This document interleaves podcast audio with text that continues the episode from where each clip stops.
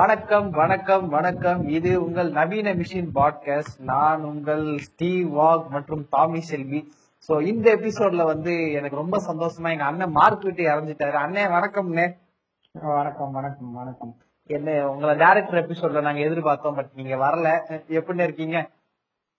நல்லா இருக்கேன் நல்லா இருக்கேன். மறுபடியும் முதல்ல இருந்தா இல்ல இல்ல சும்மா. அப்புறம் நம்ம டாமி செல்வி இணைஞ்சிருக்காரு. இணைஞ்சிட்டுதான் இருக்கோம். நம்மள தாண்டி யாரும் வரமாட்டேங்கிறாங்க. சீஃப் கெஸ்ட்னு ஒருத்தவங்க கூப்பிட்டா, ஆனா அவங்களும் எங்களை பார்த்து பயந்து ஓடி போயிட்டாங்க. சோ இந்த பாட்காஸ்ட் வந்து எங்க பாட்காஸ்ட் வரலாற்றுலயே டேக் 2 எடுத்த ஒரே பாட்காஸ்ட் தான். இதுக்கு முன்னாடி நாங்க ஆக்சுவலி ஃபுல் வெர்ஷன் பண்ணோம், பட் ஒரு பாயிண்ட்டுக்கு மேல அதை ஸ்கிராப் பண்ணிட்டோம். ஏன்னா வந்து எங்களால அந்த பரமசிவன் படத்தை வந்து அப்படி எங்களால பேசவே முடியல. அந்த அளவுக்கு ஸ்கிராப் பண்ணி எனக்கு 2 நாளா அதை பேசவே முடியாம நாங்க செகண்ட் டைம் இப்ப பேசுறோம். எங்க இருந்தாலும் கிளம்பி வருது பூதம் மாதிரி அப்படின்னு சொல்லிட்டு. அதனால போன எபிசோடில் சாத்தான், அந்த கொடிய சாத்தான் வந்து எங்களை தாக்கிட்டு, அந்த சாத்தான் வரக்கூடாதுன்றதுனால ஆண்டவரை ரசித்து நாங்கள் ஒரு சிறிய பாட்டு ஒண்ணு தயார் பண்ணிருக்கோம். அந்த பாட்டை பாடிட்டு இந்த எபிசோடுக்குள்ள நாங்க போறோம். சோ ரெடியா? 1 2 நான் சொல்றேன் 1 2 3 கோ. கையடிக்க முடியல, டிப்ரெஷன்ல தவிக்கிறேன், ஆன்சைட்டி வருகுது, ஏன் ஏன் ஏன் வாழ்க்கையும் உருப்படல, லவ் லைஃப் செட் ஆகல, ஏன்னா இப்படி இருக்கேன், ஏன் ஏன் ஏன். எல்லாம் உங்களோட டேலண்ட் தாங்க காரணம். எல்லாம் எங்களோட டேலண்ட் இல்ல. 1 2 3 4 கிருப கிருப கிருப கிருப சொல்லுங்க. கிருப கிருப கிருப கிருப கிருப கிருப கிருப கிருப கிருப கிருப கிருப கிருப. தோழர்களே பேக்ராப்ல நடந்து போட்டுமா கையாட்டுமா? இல்ல இல்ல வேணாம், அது தெரியாது, வராதே வராதே பாட்காஸ்ட் வராது. சோ ஆண்டவரை ரசிச்சு இந்த பாட்காஸ்ட் நம் ஹாலிவுட் தரத்துக்கு கொண்டு போவோம். சோ இன்னைக்கு வந்து நாங்க பேச போற படம் வந்து நன்னணர்தன் பரமசிவன் தி தேர்ட் ஹை.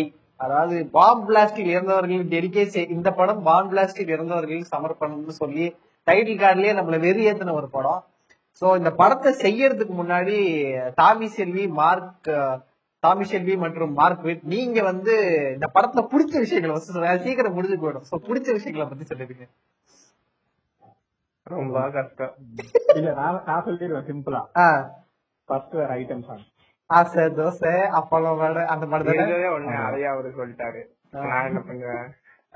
சோ வேற எதுவும் நல்லா யோசி, ஏதாவது ஒண்ணு ரெண்டு அந்த ஓரத்துல எங்கேயாவது ஒட்டிட்டு இருக்குங்க. அது கூட இருக்கு. கொஞ்சம் அஜித் சார் பக்கம் சாஞ்சி, அஜித் சார் வண்டி ஓட்டினாரு, கொஞ்சம் வீலிங் பண்ணாரு, மின்மினிட் எல்லாம் ஓட்டி கன் ஷூட் பண்ணாரு. அதுக்காக அவருக்கு கொஞ்சம் கிரெடிட் பண்றேன். ஓகே, இந்த எனக்கு தெரிஞ்சு இந்த ஒரு படத்துலயுமே மனுஷன் வந்து உசுர கொடுத்து வேலை செஞ்சிருப்பாப்ல. ஆமா, சோ அதாவது மொக்க படமா இருந்தாலும் அதுக்கு ஒரு எஃபர்ட் தேவை.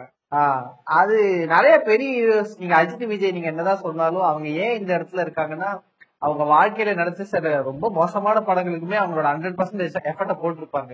மேபி அந்த படம் அப்படி இருந்திருக்கலாம், பட் வந்து இப்படி அவங்களோட எஃபர்ட் ஒரு முன்னே கிடையாது. ரைவல்ரி தான் அவங்களோட பேசே. ஏங்க நான் திடீர்னு அவங்க 2 பேருக்கும் சரி ஒரு ரூம் குடுக்கலாம் அப்படின்னு நினைச்சா நீங்க இப்படி போட்டு அதுல தடுத்து விட்டீங்களேங்க. தியாகராஜ பாகவதர் காலத்துல இருந்து அதுக்கப்புறம் எம்ஜிஆர் போய் அதுக்கப்புறம் ரஜினி கமல் வந்து இப்போ சிவகார்த்திகேயன் விஜய் சேதுபதி வந்து நிக்குது. அடுத்து வந்து அது என்னவா உருவாகும்? ஹரிஷ் கல்யாண் கவின் அப்படின்னு பேசிட்டு இருக்காங்க. ஹரிஷ் கல்யாண் ஓகே, அது எங்க கவின்? சரி விடுங்க, அவருக்கு ஆர்மி சிடிபி எல்லாம் இருக்கு. நம்ம அவர் வந்து அடமொழிய போடலாரு. எப்படி தளபதி விஜய் தலை சொல்றோமோ அது மாதிரி கக்கூஸ் கவின்னு சொல்லிட்டு கரெக்டா செட் ஆயிடும். இல்ல இல்ல கக்கூஸ் கவின் நீங்க சொல்றீங்க, அவருக்கு வந்து ஃபேன் பேஜ் அதுலாம் இருக்கு. அதுக்கு நம்ம இன்னொரு நாள் வருவோம், இந்த சிடிபி கல்ச்சர் பத்தி பேசுறதுக்கு வருவோம். பட் இன்னைக்கு let's focus on Paramasivan. Tommy Selvi உங்களுக்கு ஒன்னும் இல்ல பரமசிவன்ல.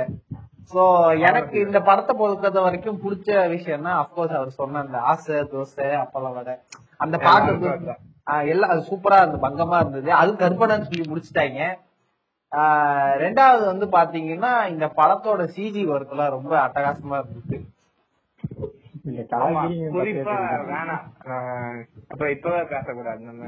அப்புறம் வந்து இந்த படத்துல இன்னொரு பிடிச்ச விஷயம் என்னன்னா இந்த படம் வந்தப்போ நான் தியேட்டருக்கு போக வேண்டியதா இருந்தது. இப்ப தியேட்டர்ல போய் நான் பாக்கல. எனக்கு அந்த ஒரு விஷயம் பிடிச்சிருந்தது. ஏதோ ஒரு விஷயம், ஏதோ அன்னைக்கு ஏதோ ஒரு கோர்ஸ் என்னைய தடுச்சு. அது எனக்கு ஒரு விஷயம் பிடிச்சிருந்தது. ஒவ்வொரு கேரக்டருக்கும் அடம்பளி ஒண்ணு கொடுத்திருப்பாங்க. கையடி நந்தகுமார், கையடி நந்தகுமார், வேற என்ன வேற என்ன கொடுத்திருப்பாங்க? வேற வந்து யாரு, புல்லட் பாஸ்கர், புல்லட் பாஸ்கர் நிறைய. சோ டாபிக்ல என்ன போறதுக்கு என்னன்னா, தாண்டி செல்வி வந்து இந்த படத்தை வந்து தியேட்டர்ல பாத்துருக்காரு. நாங்க யாருமே இந்த படத்தை வந்து தியேட்டர்ல பாக்கல. ஆனா ஓரளவுக்கு இந்த படத்தோட மெமரிஸ் உங்களுக்கு இல்ல. இந்த தியேட்டரிக்கல் எக்ஸ்பீரியன்ஸ், அந்த தியேட்டர்ல வந்து அந்த 3D சவுண்ட், அப்படி இந்த படத்தை பார்க்கும்போது உங்களுக்கு எப்படி இருந்துச்சு? டீ மாதிரி இருந்துச்சு. அதுதான் எனக்கு அது நல்லா இருந்துச்சா நல்லா இல்லன்னு கூட ஞாபகம் இல்ல. அந்த வயசுல பார்த்தது. இந்த படம்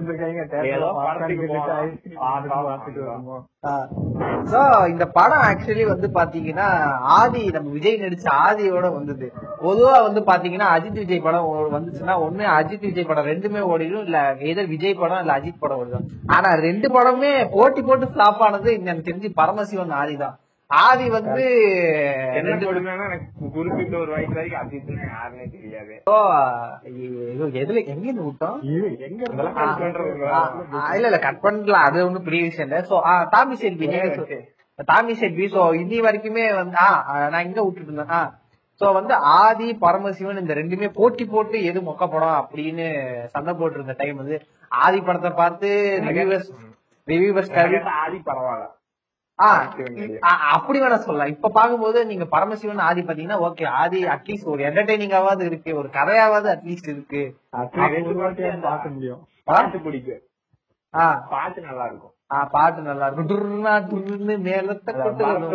வித்யாசாகர் டைம் அதெல்லாம் அவங்க ரெண்டு பேருக்குள்ள ஒரு ரைவல்ரி இருந்தது, எப்படி தளம் தளபதி மாதிரி. நான் ரொம்ப நாளுக்கும் பரத்வாஜுக்கும் வித்யாசாகருக்குமே எனக்கு பெருசா வித்தியாசம் தெரியாது.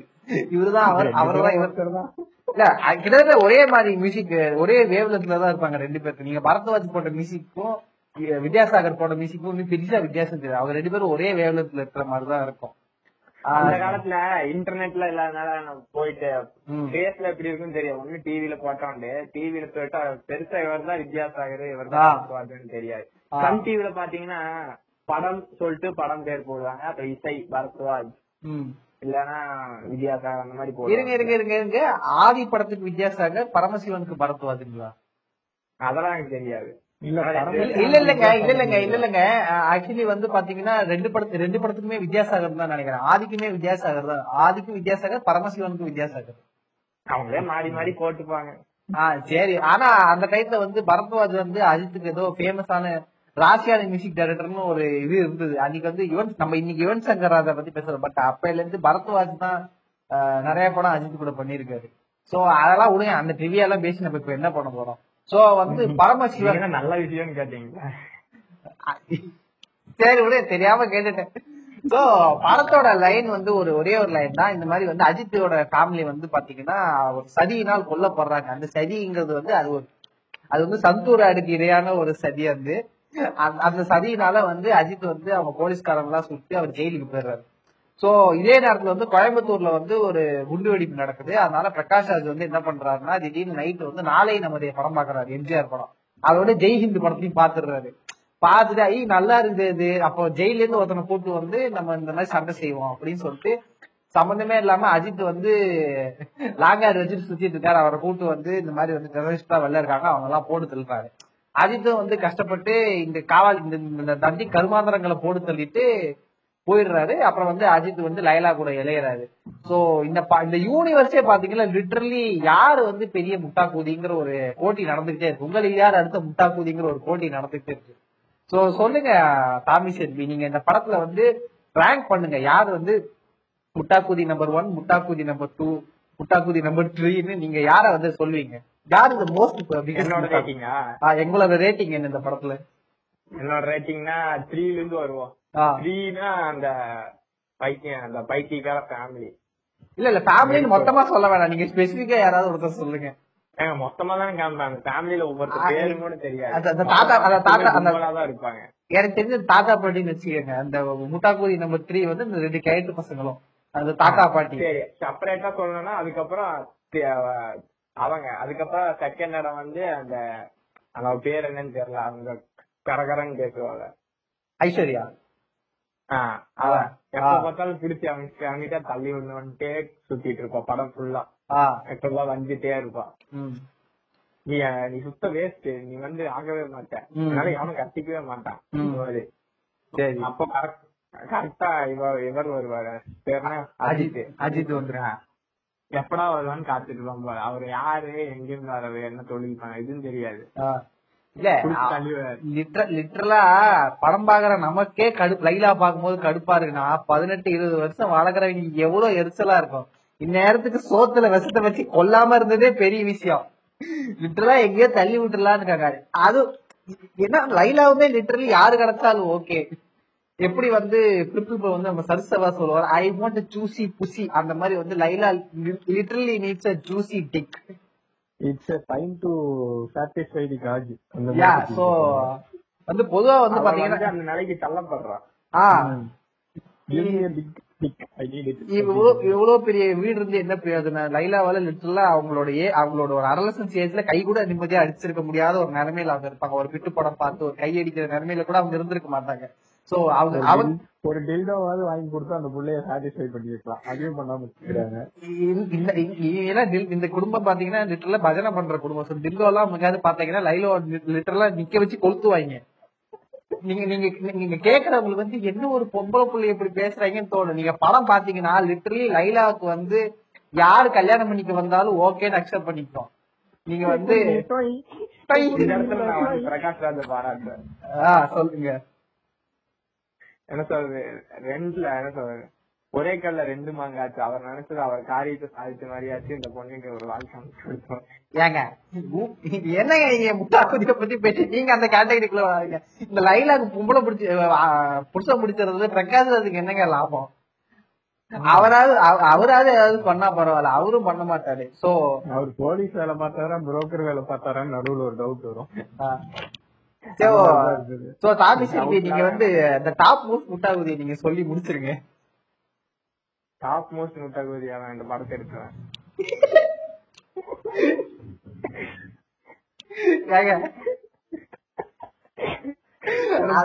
அது அது அது வந்து ஒரு கசப்பான உண்மை, அது ஒத்துக்கிற.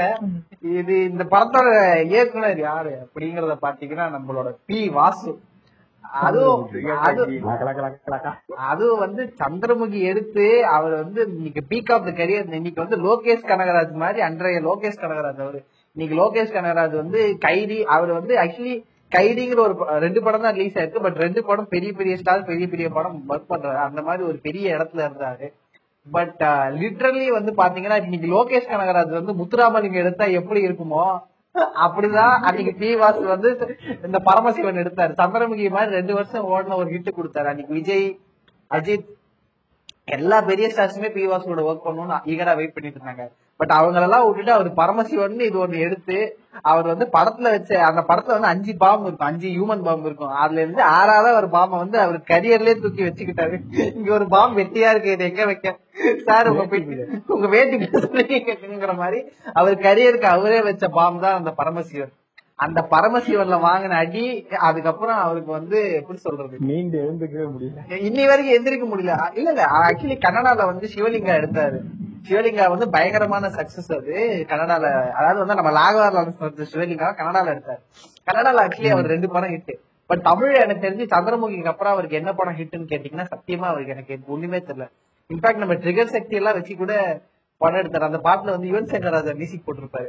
அந்த பாட்டு ஒரு தொட்டால் பூமலர், அதுல வந்து பஸ்ல ஒரு பாட்டு வரும் தெரியுங்களா, அரபு நாடு.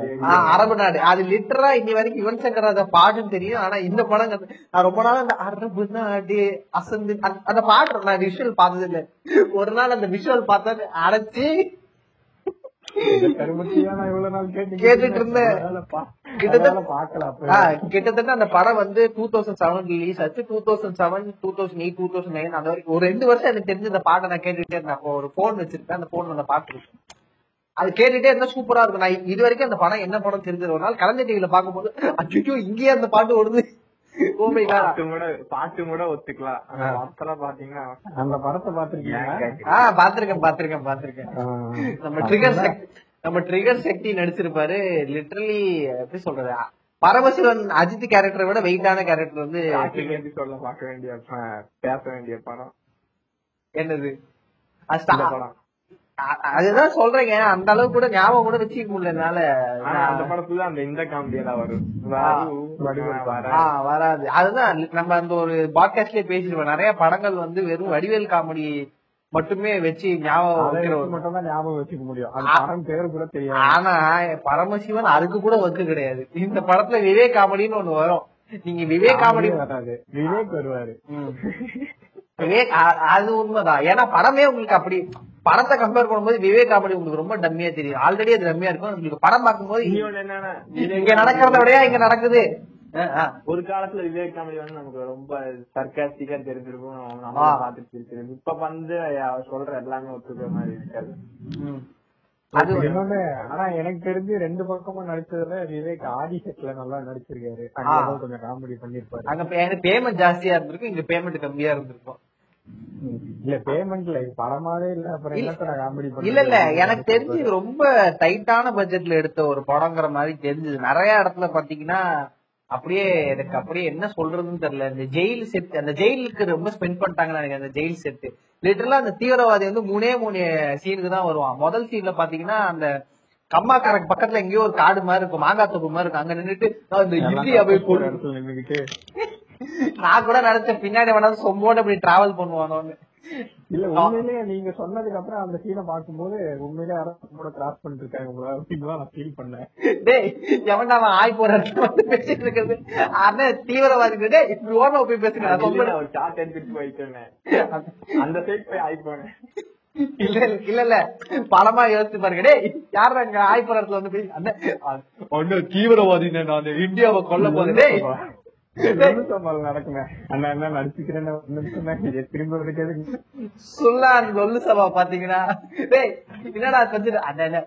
டயலாக் மட்டும் பேசிக்கிறேன் நல்லா இருக்குன்னு. டேய் சுல்லா ஒன்னும் சேத்துல மாற்ற டாட்டா டிவிஎஸ் எக்ஸ்லடா சீரி பாரு டாட்டா சுமோ. டேய் இதெல்லாம் ஒரு டயலாக்டா. அந்த மாதிரி அந்த டெரரிஸ்ட் பாத்தீங்கன்னா லிட்டரலா மாஞ்சிநாதன் படத்துல இருந்து, வல்லரசு படத்துல இருந்து டெரரிஸ்ட் எல்லாம் இப்படிதான் சூப்பரா வந்து பேசுவாங்க. இந்த இந்தியாவை நான் கொல்ல போகுது, இந்தியா வல்லரசு ஆகாது, யாரும் இந்தியாவில முதலீடு பண்ண மாட்டாங்க. இன்னி வரைக்கும் அப்படிதான் தான் இருக்கு. நீ எதுக்குற கஷ்டப்பட்டு பாம்பெல்லாம் வைக்கிறேன், நீ ஒண்ணுமே செய்யறதுனால இந்தியா அப்படிதான் தான் இருக்கும். நாங்களே எங்களுக்கு பாம்பு வச்சுக்கிட்டோம்டா, நீ என்னடா பெருசா பண்றது மயிராண்டி. இதுல பாத்தீங்கன்னா கிட்டத்தட்ட அவன் படத்திலேயே 17 வருஷத்துக்கு முன்னாடி பாம்பு வச்சு தகர்க்கணும் அப்படின்னு நினைச்சிருக்கான். ஆனா அந்த மாதிரி எந்த பாம்பும் வைக்கலன்னா கூட 20 வருஷம் கழிச்சு நம்ம அப்படியே தான் இருக்கோம். அவன் சொர்க்கத்துக்கு போய் யோசிப்பான், அவசரப்பட்டுட்டோமோ நம்ம அப்படியே உட்காந்துருந்தா கூட இவங்களே பண்ணிருப்பாங்க. உட்காந்து போற வர பொம்மையிலேயே பார்த்துருக்கலாம். இனி வர படத்துல என்ன எடுப்பாங்கன்னா சைனாக்காரன் வந்து பிளான் பண்ணி நம்ம மேல வைரஸ் எடுத்துன மாதிரி ஆளுக்கு எடுத்துட்டாங்களே. ஏன் அப்படி இல்ல முருகதாஸ் எடுத்துட்டாரு. அதான் இது வந்து சக்சஸ்ஃபுல்லா எக்ஸிக்யூட் பண்ணி மாதிரி எடுப்பாங்க. இப்ப வந்து பாத்தீங்கன்னா அந்த பழைய பேஷண்ட் விவசாயி தள்ளி விடு, இந்த புது பேஷண்ட் கொரோனா எடுத்து விடுன்னு பருத்திவிரா வலிக்குதுரா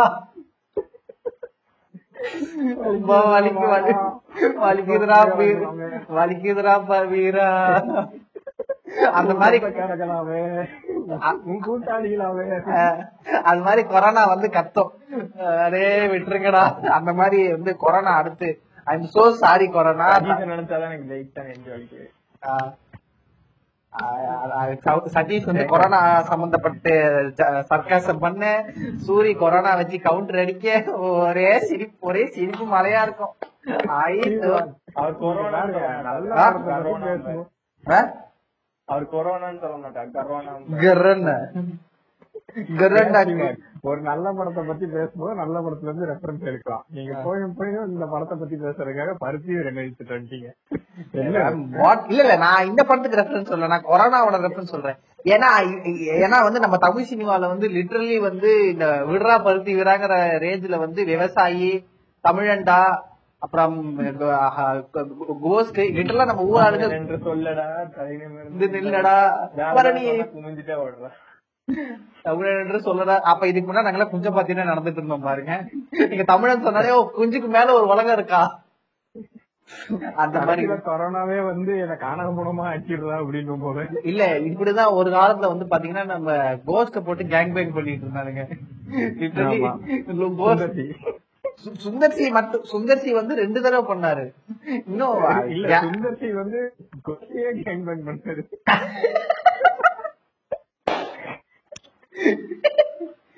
பேயா எங்க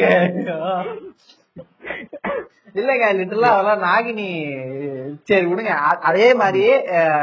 அதே மாதிரி பரமசிவன் வந்து டைம் பீரியட்ல பாத்தீங்கன்னா தீவிரவாதிகளை போட்டு இந்த கேம் ஆஃப் த்ரோன்ஸ்ல வந்து கலிசியை போட்டு அவன் புருஷன் பீச்ல போட்டு ஆனந்த் செக்ஸ் பண்ணுவாங்க. நம்ம பண்றது பரமசிவன் படத்தை பத்தி ஞாபகம் இருக்கா? அததான் சொல்றேன், நம்ம பரமசிவன் பத்தி தான் பேச வரோம். சோ பரமசிவன் வந்து டைம்ல பாத்தீங்கன்னா தீவிரவாதிகளை போட்டு பீச்ல போட்டு ஓப்பாங்க, விடுறா விடுறான்னு. சோ அந்த லெவலுக்கு பார்த்து பாத்தீங்கன்னா தீவிரவாதிகளை போட்டு ஓத்து எடுத்து சில அந்த வருஷம் பாத்தீங்கன்னா லிட்டரலா எந்த படத்துல பார்த்தாலும் பாகிஸ்தான் தீவிரவாதி இருப்பாரு.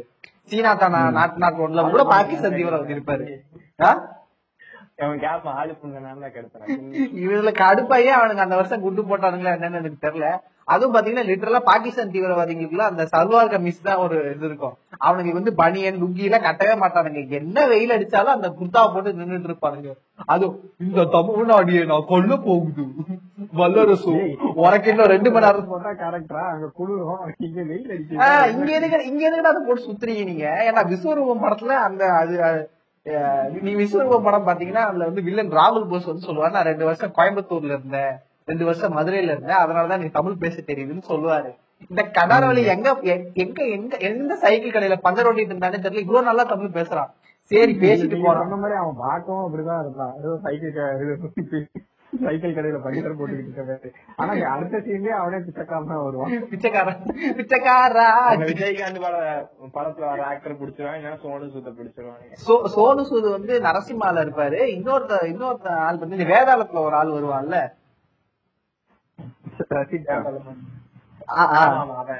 அதுவும் டப்பி குடுக்கறவனுக்கு பத்தி வல்லரசு உனக்கு 2 மணி நேரம் தான் டைம் இருக்கு, அதுக்குள்ள போய் கையடிச்சுக்கோ, இல்ல நான் பாம்பு அடிச்சிருவேன், உன்னால முடிஞ்ச அளவுக்கு வீடியோ செலக்ட் பண்ணி வச்சுக்கோ, இப்பயே பான் அப்ல போய் வீடியோ வச்சுக்கோ, ஏன்னா உனக்கு 2 ஹவர்ஸ் தான் கையடிச்சு முடிச்சா என்னடா கட் பண்ண வேண்டிய 2 வயரா இல்ல 10 வயரா 10 வயரா 2 வயரா 2 வயரை கட் பண்ணி காமிச்சு. Directed by Robert D William. எந்த வயரையும் வைக்க முடியல, 2 வயரையும் கட் பண்றா. அந்த லாஜிக் எனக்கு இந்த பாம்புல 2 வயர் வைக்கிறானுங்க, அது எப்படி 1 வயர் கட் பண்ணா டிஜனேட் ஆயிடுங்கிற லாஜிக் எனக்கு இன்னி வரைக்கும் புரியல. சரி நல்லதா இதுல அந்த மாதிரி சீன் இல்ல, ஆனா அதை விட பிரில்லியன்டான ஒரு சீன் இருக்கு, நம்ம வருவோம் மோஸ்ட்லி. சோ மார்க்வெட் நீங்க சொல்லுங்க, உங்களை பொறுத்த வரைக்கும் மிகப்பெரிய முட்டாக்கூதி நம்பர் 1, 2, 3 நீங்க வரிசைப்படுத்துங்க. நான் 3 to 1 வரேன், ஒரு ஸ்பெஷல் கேட்டகரி கொடுக்குறேன். Okay, special mention goes to special மென்ஷன்ல ஸ்பெஷல் மென்ஷன் தனியே வரேன். Okay okay. என்ன 3ல இருந்து வந்தீங்கன்னா ஃபர்ஸ்ட் வந்து லைலா கொடுக்குறேன். 3 அந்த முட்டாக்குடி கேரக்டர் சும்மா அப்படி அப்படியே லூஸ் மாதிரி ஒட்டிக்கிட்டு, அதாவது ஜெனிலியாவை திரும்பி பண்ணி காட்டுறோம், ஜெனிலியாவது ஒரு மினி வெர்ஷன் காட்டுறோம். இல்ல ஜெனிலியாவுக்கே மூதாதை இதுக்கப்புறம் தான் அதான் அந்த லூசு கூதிக்கே ஒரு பெரியமா இருந்தா எப்படி இருக்கும் அவங்களோட வம்சாவளிகள், அந்த மாதிரி ஒரு பெர்ஃபார்மன்ஸ் கொடுத்திருப்பாங்க. அதனால 3 வந்து அவங்களுக்கு.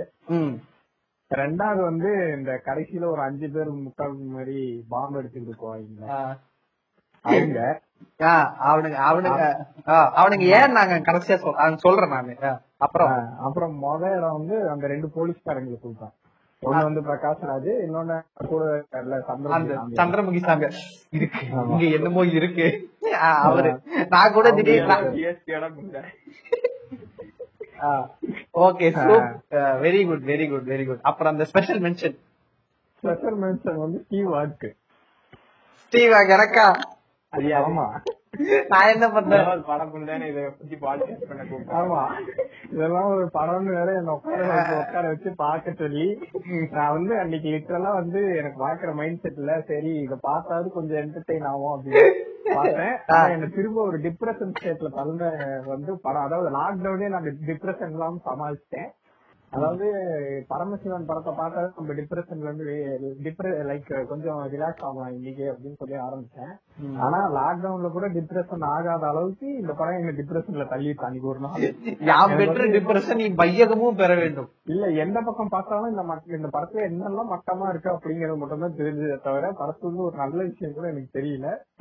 அதனால ஸ்பெஷல் மென்ஷன் உனக்கு தான், அதாவது ஸ்டீவ் வாட்ஸ் தான். இப்படி சொல்லுங்க, உங்க மேல கொஞ்சம் கருணை இருக்கிறதுனால நான் பரமசிவன் வச்சேன். நான் திருப்பதி பண்ணலான்னு இருந்தேன். திருப்பதி பண்றதா என் சாவுக்கு யாரும் காரணம் இல்லை, என் சாவுக்கு ஒரு முட்டா குதி தான் காரணம், அவன் பேரு ஸ்டீவ் வாக் அப்படின்னு எழுதி வச்சுட்டு நேரத்துக்கு நீங்க தொங்கி இருப்பீங்க. அதனால உங்க மேல ஒரு கருசனை இருந்தாலதான் பரமசிவன் வச்சேன். இன்னும் சொல்ல போனா நாங்க ஆக்சுவலி திருப்பதி தான் ஃபர்ஸ்ட் பிளான் பண்ணோம். பட் திருப்பதி எனக்கு பார்த்து 10 நிமிஷத்துல எனக்கு ஜனா ஆஞ்சநேய நம்ப அடிக்கணும் அவசியம் இல்லை, இந்த ஊரே அதை அடிச்சு துவைச்சு அதை வந்து கேங் பேங் பண்ணியாச்சு. இதுக்கு மேல அதுல ஒண்ணும் இல்லை. சோ நான் என்ன சொல்ல வரேன்னா, சோ என்னை பொறுத்த வரைக்கும் 3 முட்டா கூதிங்கள், அதாவது வந்து நானும் 3-2-1ங்கிற வரிசையிலே போறேன். முதல் வந்து பாத்தீங்கன்னா லைலாவோட கிராண்ட் பேரண்ட்ஸ். எனக்கு ஸ்பெஷல் மென்ஷன் இருக்கு. ஸ்பெஷல் மென்ஷன்ல 2 பேர் இருக்காங்க.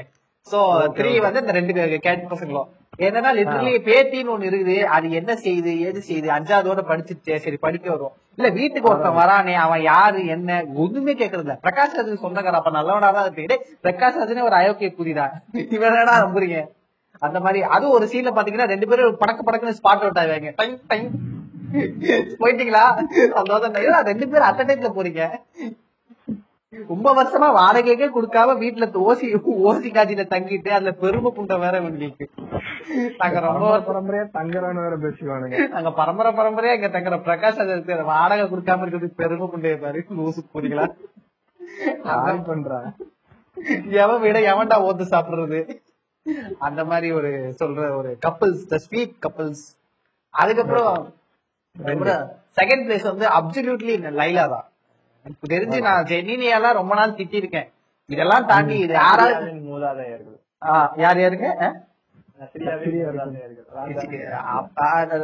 நஜீரியா வந்து பெரியமா பேத்தி, இது வந்து பெரியமா. நான் நினைச்சிருக்கேன் இதெல்லாம் தாண்டி யாராவது செய்ய முடியுமான்னு. நான் இருக்கேன் வம்சாவளியில் வந்தா ராஷ்மிகா வந்தானா வந்தானால இப்ப வந்துச்சுங்க. நீங்க அதுதான் சொல்றேன், லைலாக்கு யாருமே இணை கிடையாது. அது மாதிரி லைலாவில டச் பண்ண முடியாது.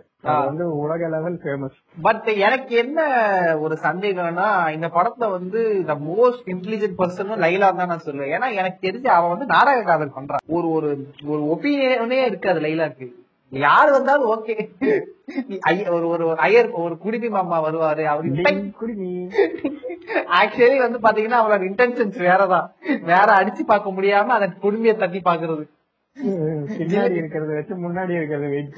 ஜில்லன் ஒரு காதல வந்து அந்த ஜோதிகாவோட ஃப்ரெண்ட் சொல்றாங்கல்ல மீச பெருசா இருந்தா அந்த மாதிரி literally she is evaluating the size of the according to the குடுமி. ஆமா இங்கே இவ்வளவு பெருசா இருக்கா அங்க பெருசா தான் இருக்கும் அப்படின்னு. சோ அத வச்சு அவரும் வந்து என்னடி என்ன ஓ இந்த படத்துல ஒரு டிலீட்டட் சீன் இருக்குன்னு நினைக்கிறேன். அந்த முடி எப்படி வெட்டினாங்க அத காமிக்கவே இல்ல. அதெல்லாம் காமிக்கிறோமா என்ன பிரகாஷ் அது வந்து டிரான்ஸ்ஃபர்மேஷனுங்க. அங்க இருந்து லாங் ஹேர்ல இருந்து மீடியம் லாங் ஹேருக்கு வந்துருவாரு. நான் இது முடிச்சுக்கிறேன். சோ வந்து ஃபர்ஸ்ட் அவார்டு வந்து பாத்தீங்கன்னா அந்த ஜெயிலர், அந்த ஜெயிலர் இருப்பாள். அந்த அளவுக்கு ஒரு லூசுக்குரிய என் வாழ்நாள் நம்ம பார்த்ததே இல்லைங்க. என்னடா அதெல்லாம் லூசுக்குரியாட்ட பேசிட்டு இருக்கே.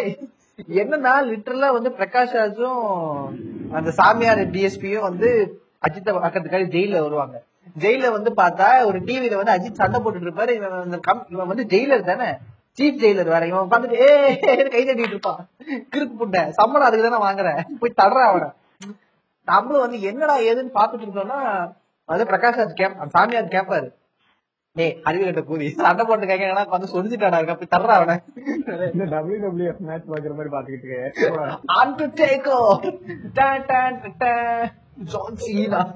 அந்த மாதிரி பாத்து. உடனே அவன் வந்து சொல்லுவான் உங்களுக்கு என்ன நடந்துச்சு தெரியுங்களான்னு. அவன் சொன்னோடனே அப்படியே அந்த ரமணால வந்து பேக்ல போ சூப்பர் அப்படியே பேக்ல கட் பண்ணி அப்படியே அந்த பிளாஷ்பேக் போலாம். உடனே அதுக்கு ஒரு ரீவைண்ட் எஃபெக்ட் போடுவானுங்க. பார்த்தா அஜித் வந்து லாங்கர்ல பின்னாடி உரசிட்டே நடந்து வந்துட்டு இருப்பானுங்க. நாகை படத்துல சும்மா காமெடி அப்படியே குளிச்சுட்டு இருப்பாங்க, வாயில புஷ்பாலதான் வர்றாரா சரியா வந்துட்டே இருப்பானுங்க. திடீர்னு வந்து ஒருத்த பிரியாணி தின்னுட்டு இருப்பான். நீங்க பிரியாணி சாப்பிட்டு நீங்க எதுல எல்லாம் வாய் தொடக்கலாம்? ஒரு கட்சி இருக்கும், சட்டை சட்டைய சட்டை கட்டி எது வேணா எடுத்துக்கலாம். வேலை மெனக்கட்டி எங்கேயோ தொங்கிட்டு இருந்த ஒரு சின்ன பிளாஸ்டிக் கொடி எடுத்துட்டு வந்து அதுல கை தொடப்பேன். தேசிய கொடி இல்ல, தேசிய கொடி பறக்குதுல அது உனக்கு தெரியலையால டன் டன் அந்த மாதிரி வந்து நம்ம அஜித் வந்து ட்ரிகர் ஆயிடுறாரு. உமாய்வா சிந்தையிரு. நீங்க வந்து ஒரு தேசப்பற்ற எல்லாம் பேசுறீங்க. நீங்க வந்து அந்த மாதிரி யாராவது கொடியை புடிச்சு ஏதாவது வாய் தொடைக்கிற வரைக்கும் சும்மா இருக்கீங்களா? ஆனா எதுக்கு என்ன என்ன லாஜிக் உண்டைன்னா கொடி வந்து எனக்கும் புரியல. இல்ல அது அது அது ஓகே. நான் என்ன கேக்குறேன்னா, நீங்க லிட்டரலி நம்ம ஊர் ஆளுங்களோட நம்ம ஊரை பத்தி இன்னும் நீங்க டீப்பா தெரிஞ்சுட்டீங்கன்னு வச்சுக்கீங்களேன், நீங்க டென்ஷன்லாம் ஆக மாட்டீங்க. ஏன்னா அவனுக்கு டிஷ்யூ பேப்பர் கூட கிடைக்கல, முட்டா முட்டா தான் கேட்க தோணும். கோவப்படுவீங்களா மாட்டீங்களா? அப்படியே ஒரு கொடி எரியும் போது அது மேல படுத்து நீங்க உருள்வீங்களா? இது இந்தியா, இந்த மாதிரி தேசப்பட்டெல்லாம் உங்களுக்கு வராதா? அப்படியே பாட்டு மனசுல கூட்டியாந்து இங்க வச்சு அவங்களும் அவரையும் கேங் பேங் பண்ணிட்டாங்க. இந்தியாவில நல்ல பாட்டு பாடிக்கிட்டு சந்தோஷமா இருந்திருக்கும் அந்த மனுஷன். அவனை கூட்டியாந்து பாடுறேன் எல்லா இடத்துலயும் அதை போடுவோம் அப்படின்னு. முட்டுகள் வெடிக்கும் மலர்களிலே, அது என்னமோ ஒரு கர்மாந்திரம் கூட லிரிக்ஸ் கூட ஞாபகம். சோ அதனால மனகதி நாயக ஜனகன மனகதி நாயக ஜெயகே சார் லிரிக்ஸ் இல்ல, அது ஜனகன மனகதி நாயக ஜெயகே. அப்படியே அது 10 நிமிஷம் குரூப்ல போட்டுக்கிட்டே இருந்தேன். காதல காதல தேவதை தேவன பிரியாணி வந்துட்டு இருக்கு, இப்பதான் பிரியாணி வந்துட்டு இருக்கு அந்த மாதிரி நம்ம சங்கர் மகாதேவன் பாடிட்டாரு. நான் என்ன சொல்ல வந்தேன்னா, இப்போ நீங்க வந்து கேக்குறீங்க உங்களுக்கு தேசப்பற்று இல்லையானோடனே, அந்த தேசப்பற்று டாபிக் வந்து நாங்க பிரிட்டிஷர்ஸ் வச்சு ஒரு பாட்காஸ்ட் பிளான் பண்ணிட்டு இருக்கோம். கூடிய சீக்கிரம் அது வரும். த மோஸ்ட் அது வந்து கிட்டத்தட்ட நாங்க ஒரு 5 பேரை வச்சு பேசலாம்னு பிளான் பண்ணிட்டு இருக்கோம். நிறைய பேரோட நிறைய ஒரு பெரிய டிஸ்கஷன், கிட்டத்தட்ட ஒரு 3 மணி நேரம் எபிசோடுங்கிற மாதிரி நாங்க பிளான் பண்ணிட்டு இருக்கோம். அதுக்கு இன்னும் நிறைய மார்க் விட்டு இல்ல, மார்க் விட்டு கைண்டுகிட்டாரு. அவரு வந்து தேசப்பட்டு தேசத்துக்கு எகென்ஸ்டா என்னால பேச முடியாதுன்னு சொல்லிட்டு அவர் கைண்டுகிட்டாரு. இன்ஃபேக்ட் நாங்க நிறைய புக்ஸ் எல்லாம் படிக்க வேண்டியது இருக்கு. ஸோ அதெல்லாம் படிச்சுட்டு ஒரு பெரிய பாட்காஸ்ட் மாதிரி நாங்க பண்ண போறோம். ஸோ அதுக்குதான் நாங்க பிளான் பண்ணிட்டு இருக்கோம். ஸோ இதுல வந்து பாத்தீங்கன்னா அஜித் வந்து ட்ரிகர் ஆகி சண்டை போட்டுருக்கிறாரு. அது அந்த அந்த ஜெயிலுக்குள்ள பாத்தீங்கன்னா அவ்வளவு பெரிய ஒரு தண்ணி தொட்டி இருக்கு. அந்த அளவுக்கு பெரிய ஸ்விம்மிங் பூல். ஒரு 5 ஸ்டார் ஹோட்டல்ல ஸ்விம்மிங் பூல்ல போயிருக்கேன். அவ்வளவு பெருசு ஒரு 5 ஸ்டார் ஹோட்டல்ல கூட நான் பண்ணிட்டு உள்ள போய் உட்காந்துடலாம். அந்த இல்ல இந்த மாதிரி ஜெயிலு அதுக்கு ஏங்க பி வாசுங்கிற ஒருத்தர் வந்து கலை, அதாவது வந்து நிஜ ரியாலிட்டிக்கு ரொம்ப க்ளோஸா எடுப்பாரு. கண்டிப்பா அந்த மாதிரி ஒரு ஜெயில் இருக்கும். கண்டிப்பா அந்த மாதிரி ஒரு சிசிடிவி கேமராவும் இருக்கும். அதாவது வந்து mid shot, close, cut, zoom எல்லாம் போற அளவுக்கு சிசிடிவி கேமரா இருக்கு. நம்ம தான் இன்னும் டெக்னாலஜிக்கலா எவ்வளவு ஆகாம கேமரா போற அளவுக்கு சிசிடிவி கேமரா இருக்கு. ஏன் இருக்குங்க. பி வாசுக்கு தெரியும், பி வாசுக்கு இருக்குது அந்த டெக்னாலஜி. அவர் அந்த கேமரா எங்க வாங்கினீங்கன்னு சொன்னீங்கன்னா நானும் வாங்கிக்குவேன். It's most expensive CCTV camera. It's most expensive CCTV. எப்படி வந்து என்ஜிகே படத்துக்கு இன்னைக்கு வந்து நாங்க உருட்டுறாங்கல்ல, கிரீன் லைட்டு, பச்சை லைட்டு, சிவப்பு லைட்டு, 10 வருஷம் கழிச்சு பார்த்தா தெரியும் ஒரு உருட்டு ரொம்ப நாளா உருட்டிட்டு இருக்காங்களா அந்த மாதிரி நாங்க உருட்டுவோம். நாங்களும் உருட்டுவோம். பி வாசு அந்த கவட்டைக்குள்ள போன சிசிடிவி கேமரா இன்னும் 10 வருஷத்துல வந்துரும் பாருங்க. அப்புறம் சிசிடிவி கேமராலாம் நீங்க இந்த மேல டாப் ஆங்கிள் பிளாக் அண்ட் ஒயிட்ல கவட்டக்குள்ளேயும் வரும் சிசிடிவி கேமரா. நீங்க உச்சா போய் டைம் டிராவல் பண்ணிட்டு போய் அந்த கேமரா வாங்கிட்டு வந்திருக்காரு. லிட்டரலா நீங்க ஒரு இடத்துல நின்று உச்சா அடிச்சிட்டு இருப்பீங்க, உங்க குஞ்சுக்கு போக்கஸ் வரும். என்ன இங்க சிசிடிவி கேமரா இருக்கு, இங்க கொட்டிக்கிட்டு இருக்கு, என்ன இங்க இன்னும் வேற என்னமோ இருக்கு, ஓ கேமராவா நான் கூட அந்த மாதிரி ஒரு டெக்னாலஜி வரும். சோ என்னோட ஸ்பெஷல் மென்ஷன் பாருங்க, கேமரா ஓட்டை பார்த்தா கூட தெரியும் சொல்லுவாங்க நல்லா இருக்கு. பூஸ்னிக்காவே கட் பண்ண தெரிஞ்சவங்க சிசிடிவி கேமரா மாத்திரம். சோ அது பாக்குறது எனக்கு தெரியும். பாத்தீங்களா? பாத்திருக்கேன். அப்புறம் சும்மி வேற சொன்னாங்க அத பத்தி. தாமி செல்வி, உங்களுக்கு இந்த பூசிக்கா மேட்டர் தெரியுங்களா? இல்ல தெரியாது. யோசிச்சிருக்கீங்க. நான் அந்த வீடியோ லிங்க் அப்புறமா அனுப்புறேன். சோ என்னோட ஸ்பெஷல் மென்ஷன் யாருக்குன்னு நான் சொல்லிக்கிறேன். என்னோட ஸ்பெஷல் மென்ஷன் வந்து பாத்தீங்கன்னா அஜித்தோட தங்கச்சி இந்த படத்துல. என்னன்னா அவன் வந்து பாத்தீங்கன்னா அவங்க அப்பனை டெய்லி பாக்குறா. காலேஜ் வாசல்ல ஷூட் அவுட் நடக்குது. சோ லிட்டரலி வந்து அஜித்தோட அப்பா வந்து மேலட்ல போட்டு கொடுத்துட்டாங்க. அஜித் அப்பா காலேஜ் வாசல்ல ஷூட் அவுட் நடக்கணும் அது எனக்கும் தெரியல. அது நீங்க டைரக்டர் தான் கேட்கும், வேற எங்கேயும் இடம் புண்ண கிடையாது.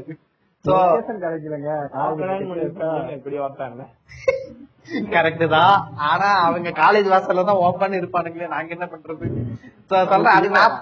நீங்க வேற லொகேஷன்ல வச்சீங்கன்னா அந்த தங்கச்சி எப்படி அங்க கூட்டியாருது, அங்க எப்படி வந்து இறங்குச்சுன்றத வேற யோசிக்கணும். இதை யோசிச்சதே பெரிய விஷயம், இதை படமா யோசிச்சதே பெரிய விஷயம். அதாவது யோசிக்க இவ்வளவு தூரம் யோசிச்ச தெரிஞ்ச உனக்கு உங்களுக்கு அஜித் பின்னாடி தொடக்கிறான். இந்த முட்டா பொண்ணுங்களுக்கு 5 டைரக்ஷன்ல போறதுக்கே வசதி கிடையாது. அதெல்லாம் அதான்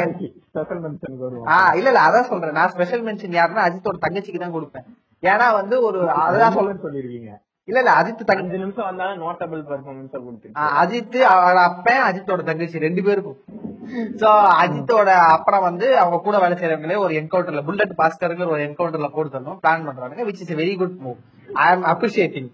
பட் என்ன பிரச்சனைனா அவங்க வந்து சரி ஓகே அந்த இவனுக்கு என்ன பண்ணிடுறாங்க, அந்த பிள்ளையை சேர்த்து போட்டு சொல்லிடுறானுங்க. சோ அஜித்தோட பொண்ணு பாத்தீங்கன்னா காலேஜ் வாசல்ல ஒரு ஷூட் அவுட் நடக்குது. உங்க காலேஜ் வாசல்ல ஒரு ஷூட் அவுட் நடக்குது, ஒரு என்கவுண்டர் நடக்குதுன்னு வச்சுக்கீங்க, நீங்க என்ன பண்ணுவீங்க? நீங்க அந்த பக்கம் நீங்க எது போவீங்களா? நீங்க ஒரு 2 நாளைக்கு அந்த சைடே பக்கம் போக மாட்டீங்க. அந்த புல்லட் சவுண்ட் நீங்க கேட்டுக்கிட்டே இருக்கும். அந்த பக்கம் பயப்படுவோம், திடீர்னு இவ்வளவு பேர் வந்திருக்காங்க அப்படின்னு. இல்ல கிட்டத்தட்ட ஒரு வாரத்துக்கு அந்த பக்கம் போறதுக்கே நம்மளுக்கு பகீர் இருக்கும். திடீர்னு நம்மளுக்கு அந்த யாராவது திடீர்னு எஞ்சி சுற்றுவானோங்கிற மாதிரி ஒரு சப்கான்சியஸா ஒரு மைண்ட் ஓடிட்டே இருக்கும். காலேஜ் வாசல் ஒரு ஷூட் அவுட் நடந்துட்டு சுத்திட்டு இருப்பாங்க.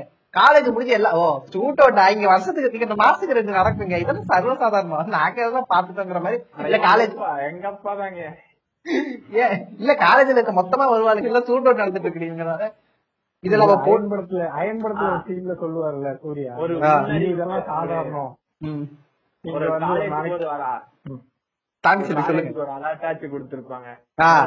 நடக்க போகுது, யாரையும் வெளியே விடாதீங்க, நடந்து முடிஞ்சு சம்பவம் முடிஞ்சு எல்லாரும் வெளியே வந்தா போகுது அப்படி சொன்ன. அதெல்லாம் சொல்ல மாட்டானுங்க, மத்ததெல்லாம் ரெயின் கோட் போட்டு நின்றுட்டு இருப்பானுங்க. அதுல பாத்தீங்கன்னா ஒரு ஆள் வந்து இந்த ரணகாலத்துலயும் பர்ஃபெக்டா ஐயர் கேட்டப்ல நின்றுட்டு இருப்பான். டேய் நடு ரோட்ல ஐயருக்கு என்னடா வேலை ஊசு புதி. அதுவும் இல்லாம அந்த ஷூட் அவுட்ல பாத்தீங்கன்னு வச்சுங்களேன், ஒரு 3 கேரக்டர் போலீஸ், நீங்க ஒரு 3 கேரக்டர் நிப்பாங்க ஃப்ரேம்லயே, போக்கஸ்ல பர்ஃபெக்ட் போக்கஸ்ல அந்த போலீஸ் கூட நிப்பாங்க. அவங்க அந்த டிஸ்கஷன்லயே இருந்திருக்க மாட்டாங்க, அந்த போலீஸ் ஸ்குவாட்ன்ற மாதிரியும் எதுவும் சொல்லிருக்க மாட்டாங்க. நீங்க எதுக்கு இங்க இருந்தா வேடிக்கை பாத்துக்கிட்டு இருக்கீங்க அப்படின்னு தோணும். அது அது வந்து இது லிட்டரலா நீங்க சினிமால பாக்குறது. நீங்க மங்காதா படத்துல பாத்தீங்கன்னு வச்சுக்கீங்க, நீங்க நோட்டீஸ் எல்லாம் பண்ணிருக்க மாட்டீங்க. மங்காதா படத்துல அந்த அஜித் வந்து அந்த தியேட்டர் சீன்ல வந்து பின்னாடி கண்டு வச்சுட்டு வருவார்ல, ஆமா, அதுல வந்து 2 அடியாள் நிப்பாங்க. அதே அடியாளுங்க அந்த கிளைமேக்ஸ்ல வந்து சிபிஐயா வருவாங்க. கிளைமேக்ஸ்ல வந்து சிபிஐல வந்து ஷூட் பண்ணிட்டு இருப்பாங்க. அதே 2 அடியாளுங்க சிபிஐயா வந்து ஷூட் பண்ணிட்டு இருப்பாங்க. ரஜினி படத்துல வாட்ச்மேனா வந்தவரும் ஆட்டோ ஓட்டுவாரு, அது தெரியுங்க. அது கோவா படத்துல கூட ஒரு கேரக்டர் மாறி மாறி வந்துட்டே இருக்கு. இல்ல இல்லங்க அதெல்லாம் கூட பரவாயில்ல. நீங்க மங்காத படத்துல கல்யாணம் பண்ணி வைப்பாரு, அப்புறம் இல்ல அது வந்து பாத்தீங்கன்னா அது இன்டென்ஷனலா பண்ணதுதான். அது பண்ணா அவர் ஈஸ்டர் எக் மாதிரி பண்ணதுதான். அது நீங்க அவருக்கு இன்டென்ஷனலா பண்ணதுதானுங்க, அது உங்களுக்கு நல்லாவே தெரியும். இது வந்து மங்காதால வந்து பாத்தீங்கன்னா இங்க வந்து இங்க போலீஸ் ஆபீசர் அஜித் வந்து கன் வைக்கிற ஒரு டைத்து அடியாலா இருந்தது. அதுக்குள்ள சிபிஐ போய் எக்ஸாம் எழுதி செலக்ட் ஆகி அந்த சைடு போயிட்டாங்க. நீங்க சைட்ல பிரச்சனை சிபிஐ சைடு ஜாயின் பண்ணி போங்க. So what a brilliancy, what a brilliancy. So அந்த மாதிரி பாத்தீங்கன்னா லிட்டரலா இவனுக்குலாம் போலீஸ் மாதிரியே தெரியாது, ரேண்டமா வந்து நின்று ஷூட் பண்ணிட்டு இருப்பாங்க. So coming to the point, அந்த பொண்ணு பாத்தீங்கன்னா ஏதோ அவங்க அப்பா 10 வருஷத்துக்கு கழிச்சு பாக்குற மாதிரி அப்பா அப்பா மாமி சந்தம் மட்டும் மஞ்சளத்தின் குணம் நிறைந்த சந்தோர். அவ அப்ப கத்துவா, ஏ பார்த்தா போடி கிருத்துக்குறி போனீங்க சூண்டோட நடந்ததுக்கு அவங்க அப்பா கத்தினே இருப்பான். நம்ம குடும்பத்தோட பாட்டெல்லாம் பாடினா நேற்று தாண்டி பாட போடி இங்க இருந்து. அவங்க அப்பா கையாடுறத பார்த்து டாட்டா காட்டு, அவங்க அப்பா இத்தனையும் கையாட்டுவான். அத டாட்டா கூட டாட்டா காட்டுறான். ஆனந்த யாரை மீட்டுகிறார் போடுங்க உமால 2 பேரையும் புத்தி வருவீங்களா? குடும்பமா வரீங்களா?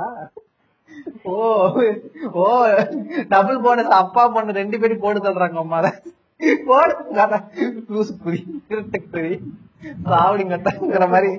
செத்துப்போ செத்துப்போ அது மாதிரி அவங்க அப்பா வந்து சார் நானே அவ பண்ண விஷயத்துக்கு நானே போட்டு தரணும்னு இருந்தேன், அவசரப்பட்டு நீங்க கொண்டுட்டீங்களே சார், ரொம்ப அவசரப்படாத.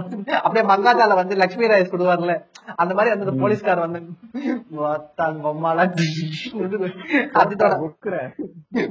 கொடுக்குற அந்த மாதிரி வந்து அவரையும் போட்டு தள்ளிடுறாரு. போட்டு தள்ளு பாத்தீங்கன்னா இந்த மாதிரி ரவுடிக்கும் அஜித்தோட தங்கச்சிக்கும் ஒரு லிங்கு லிங்கு லிங்கு லிங்குன்னு நியூஸ் பேப்பர்ல வந்துருது. அதாவது நியூஸ் பேப்பர்ல வந்தோடனே சொந்தக்காரங்களா நம்பிடுறாங்க, ஓ அஜித்துக்கும், ஏன்னா அப்பதான் நிச்சயதார்த்தம் நடத்திருக்கானுங்க, வெக்கப்பூட்டே இல்லாம வந்து சாப்பிட்டு போயிருப்பானுங்க நிச்சயதார்த்தத்துல. அடுத்த நாளே மனுச்சிருவேன்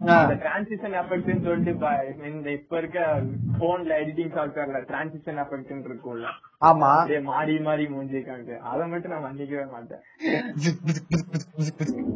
எடிட்டர் நடத்திருப்பாரு என்னத்த பண்ணி தொலைக்கிறது, இதனால பிஜிக்கு பிஜிக்கு பிஜிக்கு பிஜிக்கு போடு, அந்த பக்கம் டிரான்சிஷன் எஃபெக்ட் போடுன்னு சொல்லிட்டு போடு. இதை பார்த்தா படம் மாதிரியே தெரியல, அப்ப நம்மள மட்டும் நம்ம மட்டும் என் படம் மாதிரி வேலை செய்யணும் அப்படின்னு ஏதாவது பார்த்துட்டு போறோம். என்ன நாங்க கட் பண்ணி போட விடு, அப்பெல்லாம் பிலிம் தானே. இப்ப டிஜிட்டல்ல எடிட் பண்றதே மண்ட காயிற வேலை, பிலிம்னா இன்னும் காயிற வேலை. இதெல்லாம் பார்த்து மனுஷனுக்கு எடிட் பண்றதுக்குள்ள இவ்வளவு புகையா வரும்.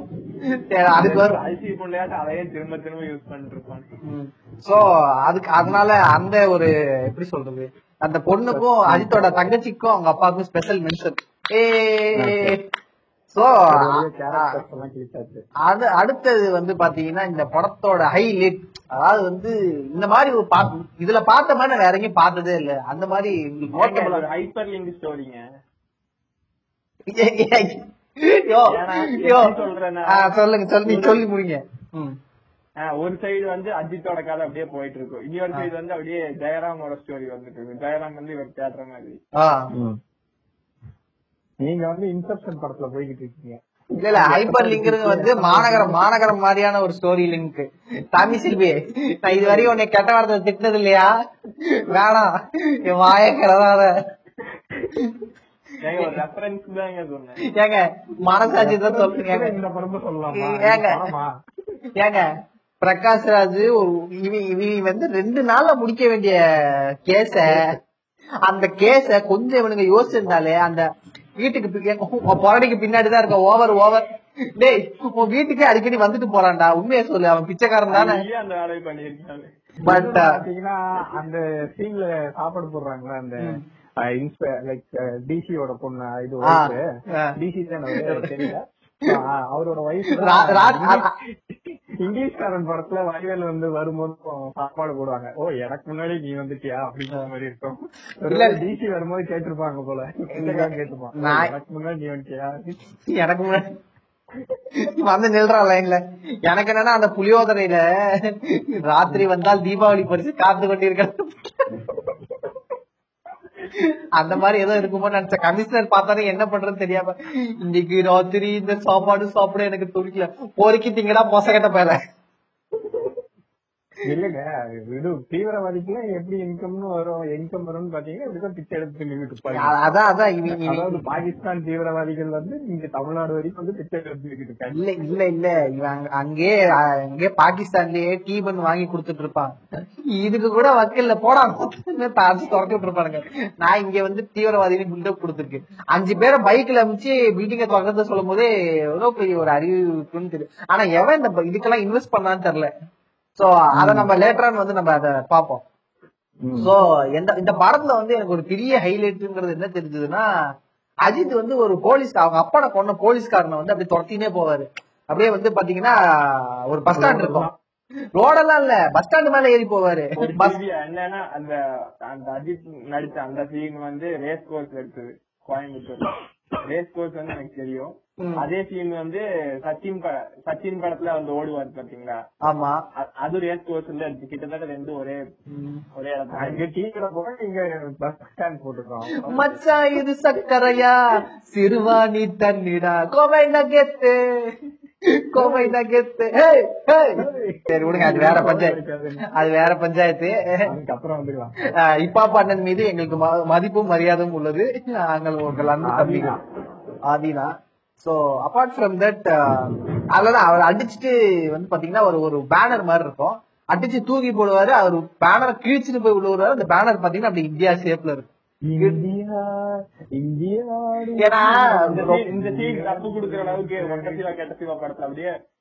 துப்பாக்கியாச்சு டொப்பு டொப்பு டொப்புன்னு சொல்லுவாரு. அப்படியே இந்த எம்பளம் சேர்த்து அப்படியே சொல்லுவாங்க. போலீஸ் எம்பளம் அந்த 3 சிங்கம் இருக்குமே, அந்த 3 எம்பளம், அந்த 3 சிங்கம் போட்டு குறன்னு இருக்குமே, அதானே இந்த 3 போலீஸ் எம்பளம் இருக்குமே. அதாவது பரவாயில்ல, அந்த அதையே கிழிஞ்சுதான் வச்சுக்கல. அதுல இருந்து கண்ணுல ஷூட் பண்றான், கிழிச்சிட்டு போய் விழுவுறது. அந்த இது இது பாருங்க, இந்த பேஸ்புக்ல எல்லாம் ஒரு பிக்சர் வந்துட்டே இருக்கும்ல, அந்த ரோட்ல வந்து சேரு தங்கிட்டே இருக்கு, அந்த அப்படியே இந்தியா ஷேப்ல இருக்கும். ரொம்ப நாளா அவன் தான் முட்டை புண்டா, அவ்வளவு வருஷம் அழிவு இல்லாம அந்த மாதிரி இவ்வளவு வருஷம் கழிச்சு அதையதான். அப்புறம் டீ டீ பால் ஆடையிலையும் இந்தியா மாதிரி இருக்குன்னு சொல்லி காட்டுவாங்க. இப்ப அதுல என்ன இது பண்ண போறேன், சரி விடுங்க, அது சரி விடுங்க. அதான் அதை கிழிச்சிட்டு உள்ள விடுவோம். அது கீழே வந்து மழை வளர்ப்போம், அந்த பேனர் கீழே வந்து மழை வளர்ப்போம் மாசை கட்டுப்படுத்துவோம், மரம் வளர்ப்போம் மாசை கட்டுப்படுத்துவோம். உள்ள கீழ்ச்சிட்டு வந்ததுக்கும் இதுக்கு என்ன சம்பந்தம் பண்ணுறது, அவனுக்கு என்னடா சம்பந்தம், வளர்த்தீங்க. இப்ப அவன் பேசுனதுக்கும் நீங்க சொன்னதுக்கு என்ன சம்பந்தம், பஞ்சு நல்லா இருக்கான்னு மட்டும் தான் பாக்கணும். அந்த மாதிரி ஆராயக்கூடாது. சோ அப்புறம் இன்னொரு ஹைலைட் வந்து அப்கோர்ஸ் அந்த போலீஸ் ஸ்டேஷனோட சிசிடிவி பிளஸ் அந்த ஜெயிலர் தான் த மோஸ்ட் அமேசிங் கைஸ். அது நிறைய இருக்கு, நம்ம வரிசையா சொல்லிட்டே போவோம். சோ தாமி செல்வி, நீங்க சொல்லுங்க, உங்களுக்கு இந்த படத்துல வந்து ரொம்ப ஹைலைட்டா இப்படி ஒரு வேற படத்துல நான் பார்த்ததே இல்லைங்கிற மாதிரி ஒரு வேற என்ன தெரிஞ்சது? அந்த இன்டர்வல் பிளாக் ஒண்ணு இருக்குமே, அப்படியே காக்காயில் அப்படியே வந்து இடைவேளை இடைவேளை அன்னைக்கே வந்து கேம் ஆஃப் த்ரோன்ஸ்க்கு வந்து ஒரு முன்னோடியா இருந்திருக்காரு. நான் நினைச்சேன் அஜித் கேம் ஆஃப் த்ரோன்ஸ் பார்த்தேன், ஆனா அப்புறமா தான் கேம் ஆஃப் த்ரோன்ஸ் வந்து 2011 தான் ஃபர்ஸ்ட் ஷோ ஏர் ஆச்சு. பட் வந்து பரமசிவன் வந்து 2003 அன்னைக்கே பாத்தீங்கன்னா ஒரு இன்ஸ்பிரேஷன் சொல்ல முடியாது. நீங்க பரமசிவன் பாத்துருப்பாங்க, பரமசிவன் பார்த்துமா இவனை கேம் ஆஃப் த்ரோன்ஸ் எழுதினானுங்க. சரி விடுங்க, அண்டி அப்படியே காக்காலாம் வந்து இடைவேளை இருக்கு. சொல்லணும்னா கிளைமேக்ஸ் போயிடும். அல்ல இல்ல சொல்லுங்க சொல்லுங்க, பரவாயில்ல. அதான் அந்த பைக் சீன் வந்து நம்ம வெச்சி அடிக்கிறோம். ஒரு கம்பார்ட்மெண்ட்டுக்கு இன்னொரு கம்பார்ட்மெண்ட் ஒரு கேப் இருக்கும், கிட்டத்தட்ட 500 கிலோமீட்டர் ஸ்பீட்ல போகும். அந்த கேப்ல அப்படியே போவாரு. என்னடி 4 பேர், என்னடி 5 பேர் அணைக்கட்டுல வரீங்க, வழியை விட்டு போக முடியும் பீச்சு இருக்கீங்களா? அந்த மாதிரி இருக்கிற காய்ஞ்ச ரோல 5 பேரும் போவானுங்க. எழுத்தாப்புல லாரிக்கார வந்தாலே 2 பேரை தட்டிட்டு போடுவான். அன்னைக்கு இருந்து வீடியோ கேம்லாம் கூட ஒரு லாஜிக் இருக்கும். சோ இப்ப வந்து பாத்தீங்கன்னா வேற மார்க் நீங்க சொல்லுங்க, வேற என்ன ஹைலைட் இந்த படத்துல? ஹைலைட் வந்து ஃபர்ஸ்ட்லயே வரும்ல, அந்த அஜித் சுடுற மாதிரி சுட்டுட்டு அடுத்த நாள் உட்கார வச்சிருப்பாங்க. ஆமா, இது வந்து இதுதான் அதுல வந்து பாத்தீங்கன்னா லாங்கார்ல ஒரு த்ரெட் மாதிரி முள்ள வந்து அது அஜித் வந்து ஒரு ரியாக்ஷன் கொடுப்பாரு பாருங்க. அடடா. அதுக்கப்புறம் செகண்ட் ஹைலைட்னு பாத்தீங்கன்னா இந்த தீவிரவாதிகளை கண்டுபிடிக்கிற சீன்ஸ். அதாவது எப்படி சொல்றது, அடுத்ததே ஒரு ஹைலைட்னா இமீடியட் ஹைலைட் வந்து அந்த பிரகாஷ் ராஜ் பிரஸ் மீட். அந்த பிரஸ் மீட்ல வந்து அவர் சொல்லுவாரு, நான் எதுவும் ஏத்துக்க மாட்டேன், எனக்கு வந்து ஐ நீட் ஆஃப் புஷி. அதெல்லாம் கிடைச்சதுக்கு அப்புறம் அது போட்டு ஓட்டுட்டு அதுக்கப்புறம் தான் எனக்கு 32 வயசு ஆகுது, நான் வெர்ஜினாக இருக்கேன், எனக்கு லைக் போடுங்க ஃப்ரெண்ட்ஸ். சோ அந்த மாதிரி அன்சீன் வந்து அதையும் ஒரு ட்விஸ்ட்னு எதிர்பார்த்து வச்சிருப்பாங்க. இல்ல அவர் வந்து கேப்பாரு, நான்லாம் வந்து தீவிரவாதிகளை போட்டா என் உடல் கூட கிடைக்காது, அப்புறம் என்ன புண்டைக்கு வேலைக்கு வந்தேன்? அப்படியே அந்த கமிஷனர் கேட்டு, என்ன புண்டைக்கு வேலைக்கு வந்தேன், ஓத்து சாப்பிடா கூலி, வெளியே போனா கூலி. அவர் வந்து இத்தனைக்கும் 40 பேர் உட்காந்துருக்கு ஒரு நீட்ல வந்து அவர் பேசுவாராம. 40 பேருமே அமைதியா வாய முடிக்கிட்டு பாத்துக்கிட்டு இருப்பாங்க. என்னடா இது, ஒருத்தன எல்லாரும் வேலைக்கு தானே இருக்கோம்.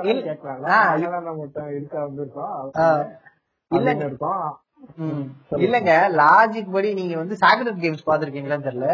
ஒரு கோயம்புத்தூருங்கிறது வந்து ஒரு இந்தியாவோட one of the urban city. அது அங்க வந்து ஒரு குண்டு வெடிப்பு நடக்குதுன்னு வச்சீங்களேன், அது வந்து one of the national thread. அது சும்மா வந்து ஏதோ ரோட்டு கடையில பொட்டிகேஸ் கடந்த மாதிரிதான் அந்த கேள்வி சொல்லணும்ல.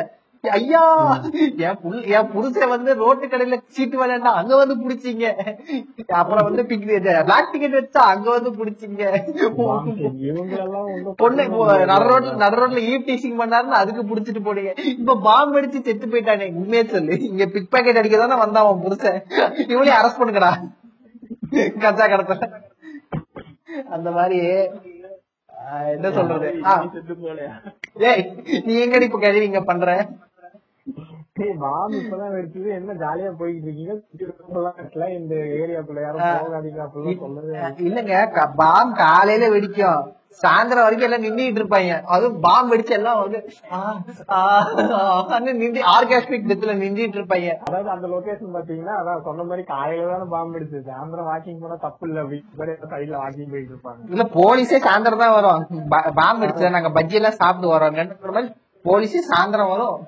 அது வரைக்கும் என்ன பண்ணிட்டு இருக்கீங்க நீங்க?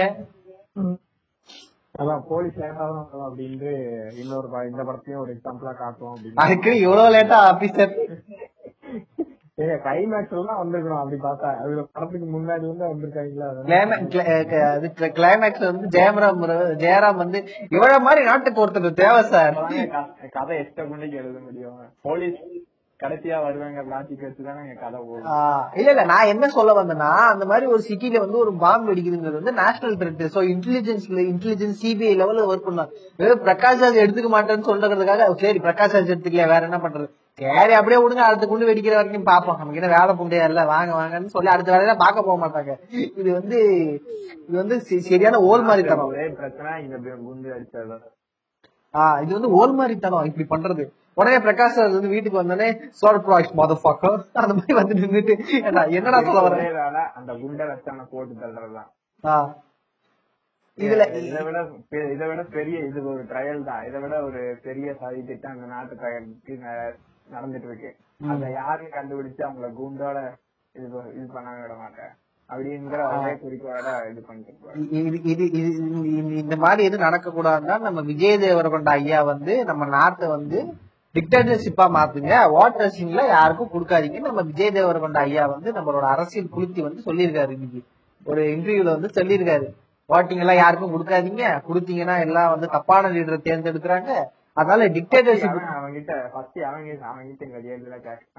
இல்ல இல்ல இல்ல இல்ல இவன் என்ன சொல்றான் வந்து ஓட்டெல்லாம் வந்து சரக்குக்காக விற்கிறாங்க, பேச ஆரம்பிச்சோன்னா ரொம்ப கிழிக்கும், தயவு செய்து நீங்க வந்து லாங்கர் வளர்த்தீங்களா பைத்தியகர குறி மாதிரி நீங்க படத்துல வளர்ந்தீங்களா ரோடு நிறுத்தீங்க, வாயில எல்லாம் வருது மிஸ்டர் விஜய் தேவரகொண்டா பிளீஸ்.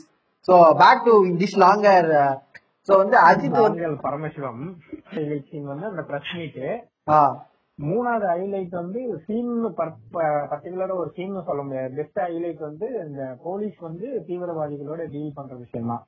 அதாவது பாம்பு இருக்கு, நம்ம ரெண்டு பேரே பேசிக்கலாம், கூட வந்து யாருன்னே தெரியாது, அவனுக்கு எந்த ட்ரைனிங்கும் கிடையாது, போலீஸ் ட்ரைனிங் கூட போனது கிடையாது, சும்மா ஒரு அக்யூஸ்டா இருந்த பரதேசிய கூட்டியாந்து அவனை வச்சு நம்ம வந்து எல்லாம் அப்போ மொத்த தீவிரவாதி கும்பலே அழிக்கிறோம் அப்படிங்கிறது வந்து எனக்கு படத்துல ஒரு பெரிய பிரச்சனைனா அஜித்தோட பேக்ரவுண்டே ஒரு பெருசா எஸ்டாபிஷ் ஆகாது. சரி ஒரு இது ஸ்னைப்பர் ஷாட்னா அடிக்கிற அளவு என்ன திறமை, என்ன ட்ரைனிங் கொடுத்தீங்க, எங்க ட்ரைனிங் எடுத்தான், யாரு, என்ன போலீஸ்க்கு போலீஸ்லயே ரிஜெக்ட், எஸ்ஐ செலக்ஷன்லயே ரிஜெக்ட் ஆகி வந்தவன் இங்க சைபர் ஷாட் எல்லாம் அடிச்சிட்டு இருக்கான், என்ன பேக்ரவுண்ட், யாரா வர்த்தகங்கிற மாதிரிலாம் சொல்லவே மாட்டாங்க. பிரகாஷ் ராஜ் வந்து சரி ஒரு இழுச்சவாபாயா இருக்கான் அவனையும் போடு தெரியணும் வந்து யூஸ் பண்ணுவான் படத்துல. அது இது அப்புறம் இன்னொரு லாஜிக் மிஸ் ஆகுது, அவனை வந்து ஸ்கெட்ச் போட்டு தரலாம் தப்பிக்க வைக்கிற மாதிரி ஒரு குண்டத்தை கிரியேட் பண்ணி அவன் வந்து சத்த மாதிரி காட்டுவாங்கல்ல, அப்ப வந்து அவங்க சஸ்பென்ஷன் எதுவுமே கிடையாது, டிஸ்மிஷன் எதுவுமே இல்லையா அந்த சந்திரமுகி ஆபீசருக்கும் அப்புறம் பிரகாஷ் ராஜுக்கும். நெத்தியடி நந்தகுமார் நல்லா இருக்கு, கையடி நந்தகுமார் தான் நல்லா இருக்கு. சோ அது வந்து சஸ்பென்ஸ், நீங்க அந்த அளவுக்கு எல்லாம் சஸ்பென்ஸ் எல்லாம் எதிர்பார்த்தீங்கன்னா நீங்க அப்படி பார்த்தா அஜித் செத்ததே உங்களுக்கு ஒரு சஸ்பென்ஸ் மாதிரி தான் இருக்கும். அஜித் என்ன அஜித் சுட்டுட்டாங்களா, இப்ப கதை எப்படி போக போகுது, அடங்க படமே சஸ்பென்ஸா தான் இருக்கும். அடுத்தடுத்த சீனுக்கு கனெக்டிவிட்டி எல்லாமே எங்க இருந்து எதை கனெக்ட் பண்ணாங்க, எங்க இது சஸ்பென்ஸா இது நடந்துகிட்டு இருக்கு அப்படின்னு தான் யோசிக்கிறேன். அது கூட பரவாயில்ல, சாங்கோட லீடெல்லாம் அத்த குழந்தைக்கு பயங்கர அப்படியே ரேண்டமா ஒரு பாட்டு ஆரம்பிச்சிருவாங்க. அப்படியே போறாங்க, என்னடா பண்ணிட்டு இருந்தேன், பயிரே பிடிச்சிட்டு இருந்தேன், அப்படி ஒரு ஜெயிலர் இருந்தா யாருங்க தப்பிச்சு போவா. இவனுங்க வந்து பிரகாஷ் ராஜ் ரொம்ப கஷ்டப்பட்டு இருப்பாரு. அதே அந்த ஜெயிலர் பாத்தீங்களா, உன்னை கஷ்டப்பட்டு உங்க அம்மா பாக்கணுமா, சரி போயிட்டு வா, இதுதான் ஜெயிலர். அதுடே நீ திரும்பி வரலன்னா நான் செத்துருவப்போ பாக்குற மாதிரியா இருக்கு, அம்மா பாத்துட்டு என்ன மிஞ்சிருவோம் போறீங்களா, நீ வரலன்னா என்னை தூக்குல போட்டுருவா, பாப்பா வந்துரு, என்னடா ஜெயிலரா நீ, உடனே எவனா வேலைக்கு வச்சா அதே மாதிரி நீங்க சொல்றீங்களா, அஜித்துக்கு ஒரு பேக்ரவுண்டே கொடுக்காம இருந்திருப்பாங்க. கிட்டத்தட்ட நம்ம தலைவர் சொல்ற மாதிரியே தான் இருக்கு. வடிவல் சொல்ற மாதிரி எங்க தோசை சுட்டவனுக்கு இதை எடுத்து சுட தெரியாதா அப்படிங்கிற மாதிரி வீட்டை பத்திரமா பாத்துக்கிறியா இல்லையா, அந்த மாதிரி நான் வந்து நாட்டையும் பத்திரமா பாத்துக்கிறேன் அப்படின்னு சொல்லி துப்பாக்கி எடுத்துட்டு கிளம்பி வந்த மாதிரி இருக்கும். அந்த மாதிரி அது மட்டும் இல்லாம அவங்க ஃபேமிலிக்கும் ஒரு பாட்டுலயே அந்த ஃபேமிலியை காட்டி முடிச்சிருவாங்க. நமக்கு அந்த ஃபேமிலிக்கும் நம்மளுக்கும் எம்பத்தியே, அவங்க அப்பாவும் தங்கச்சியும் சொத்து கிடப்பாங்க, நமக்கு மயிரே போச்சுன்னு உட்காந்துருக்கும். படமே அப்படி இருக்குன்னு வச்சுக்கோங்க. அட்லீஸ்ட் அவங்க அப்பா அம்மா செத்துக்கா, ஐயோ பாவம் அவங்க அப்பா அம்மா செத்து போயிட்டாங்க, எவ்வளவு சந்தோஷம். அதெல்லாம் தோணவே தோணாது. என்ன சொன்னா அவங்களுக்குள்ள இருக்க ஒரு பாண்டே காமிக்கல ஒரு பாட்டு பாடினாங்க, ஒத்துமையா இருக்க மாதிரி. இன்னொரு வந்து பாத்தீங்கன்னா அந்த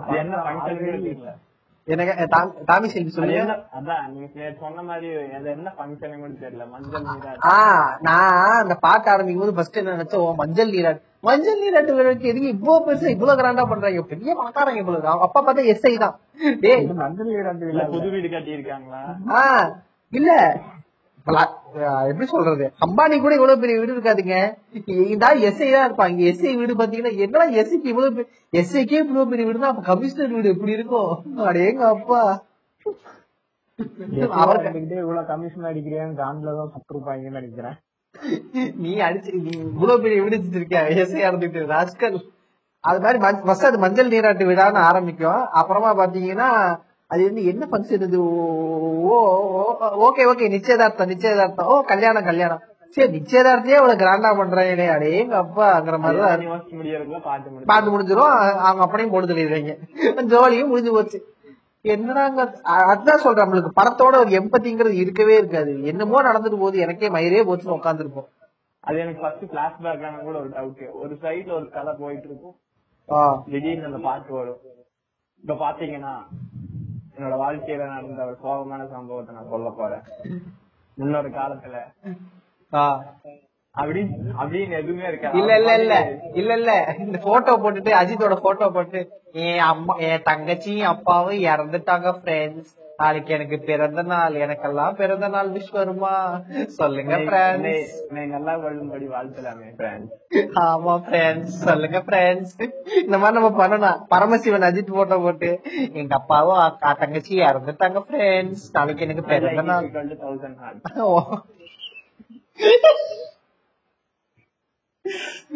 நல்லா இருக்கும். அன்னைக்கு பேஸ்புக்ல, அதனால அஜித் அப்படி பண்ணல.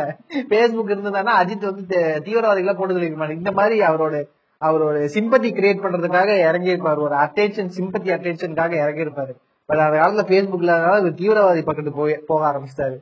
சோ அதுதான் அந்த கேரக்டருக்கு ஒரு ஏன் அந்த எப்படி அந்த கேரக்டர் இவ்வளவு வந்து ஒரு எக்யூப்டா இருக்குங்கிறது ஒரு ரீசனே இருக்காது. அதாவே இவங்க எடுத்து புண்ணியா இருக்கு, யாரா இவன் எதுக்கு எப்படா இவெல்லாம் பண்றாங்கிற மாதிரி ஒரு பேக்ரவுண்ட் டீட்டெயிலிங்கே இருக்காது. அதே மாதிரி அப்பா அம்மா இறந்ததுக்கும் பெரிய கதை இருக்காது. அது அப்புறம் பிரகாஷ் ராஜ் வந்து பர்டிகுலரா அஜித்தை செலக்ட் பண்றதுக்கான ரீசனும் இருக்காது. ஏன்னா ஃபர்ஸ்ட் சீன் வந்து நாசர் வந்து சொல்லுவாரு, இந்த மாதிரி அவன்கிட்ட வந்து தீவிரவாதிகளை பத்தி சொல்றாங்க. அது யாரு வந்து அஜித், அவரோட அப்பா தான். அதுக்காக எப்படி இவரை செலக்ட் பண்ண முடியுங்கிறதுனாலதான் எனக்கு ஒன்னும் புரியல. அதுக்காக ஸ்பெஷலா ஏதாவது ட்ரைனிங் கொடுத்துருப்பாரா அப்படின்லாம் எதுவுமே தெரியல, சொல்லவும் இல்ல. அதே மாதிரி பாத்தீங்கன்னா அவங்க அப்பாவும் பொண்ணும் சாகும் போது நம்மளுக்கு வந்து ஆல்ரெடி படத்துல இஷ்டத்துக்கு கேரக்டர் இருக்கு, என்ன கேரக்டர் என்ன பண்ணுதுன்னு தெரியல. உங்களுக்கு ரெண்டு பேரும் செட்டா தப்பே கிடையாது அப்படின்னு தான் தோணும். அக்யூஸ் நாய்க்கு வந்து வாழ்வை பாருங்க, என்னதான் அவனுக்கு அநியாயம் நடந்திருந்தாலும் அதுக்கு அவன் ரிவெஞ்ச் எடுத்திருந்தாலும் ஒரு அக்யூஸ் நாய், அவனுக்கு வந்து வாழ்வை பாருங்க. அந்த ஜெயில உள்ள ஒவ்வொரு அக்யூஸ்டுக்கும் ஒரு பிளாஷ்பேக் இருக்கு, ஏதாவது ஒரு காரணத்தினாலதான் அவன் ஏதாவது கண்ட்ரோல்ல வந்திருப்பான். ஆனா அவனுக்கு ஒரு வாழ்வு பாத்தீங்கன்னா அவர் ஹீரோ ரோல் எல்லாம் தரு, அவங்களுக்கு எல்லாம் ஹீரோ ரோல் தரு. ஆனா அது அது வாழ்வுன்னு சொல்ல முடியாது, அந்த லூஸ் முடிச்சுட்டு அவன் கோத்து விட்டு இருக்கும். ரெண்டாவது என்னன்னா, இப்போ வந்து பாத்தீங்கன்னா ஒரு நல்ல நிறைய பேர் கேட்பாங்க ஒரு நல்ல படத்துக்கும் கெட்ட படத்துக்கும் நான் வித்தியாசம் அதை நான் இங்க மென்ஷன் பண்றேன்.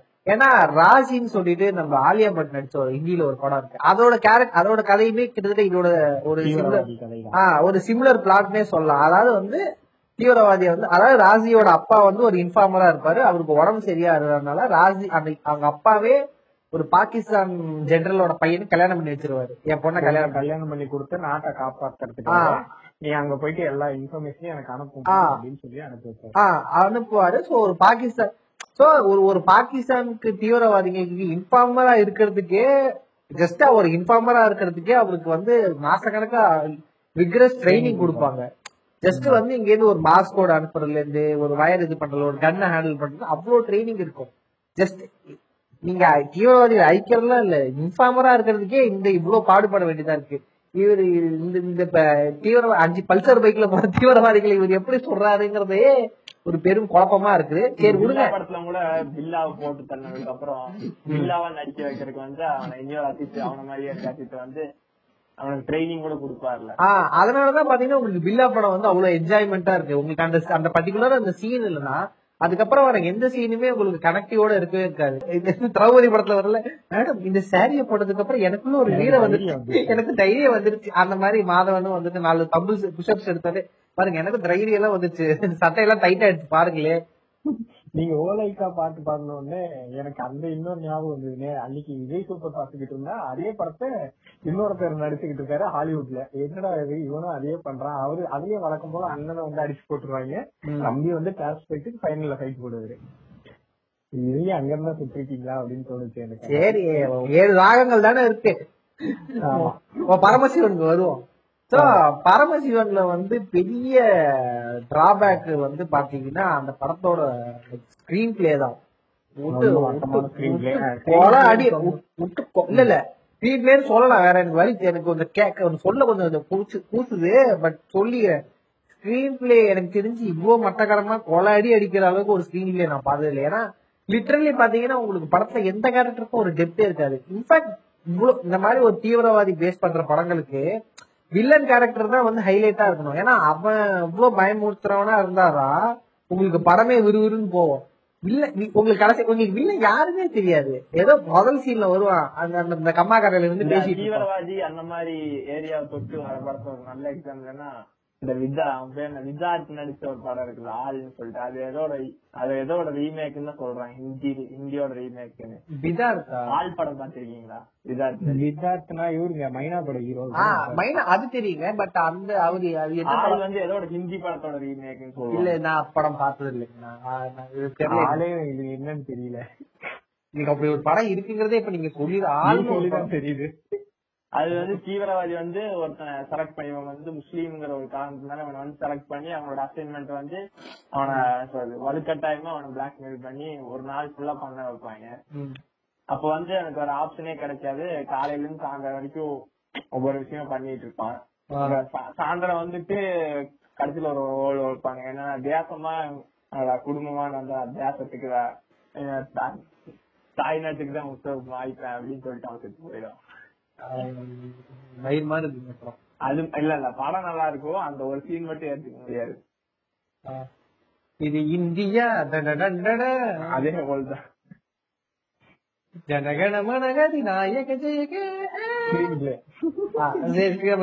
வருவோம்.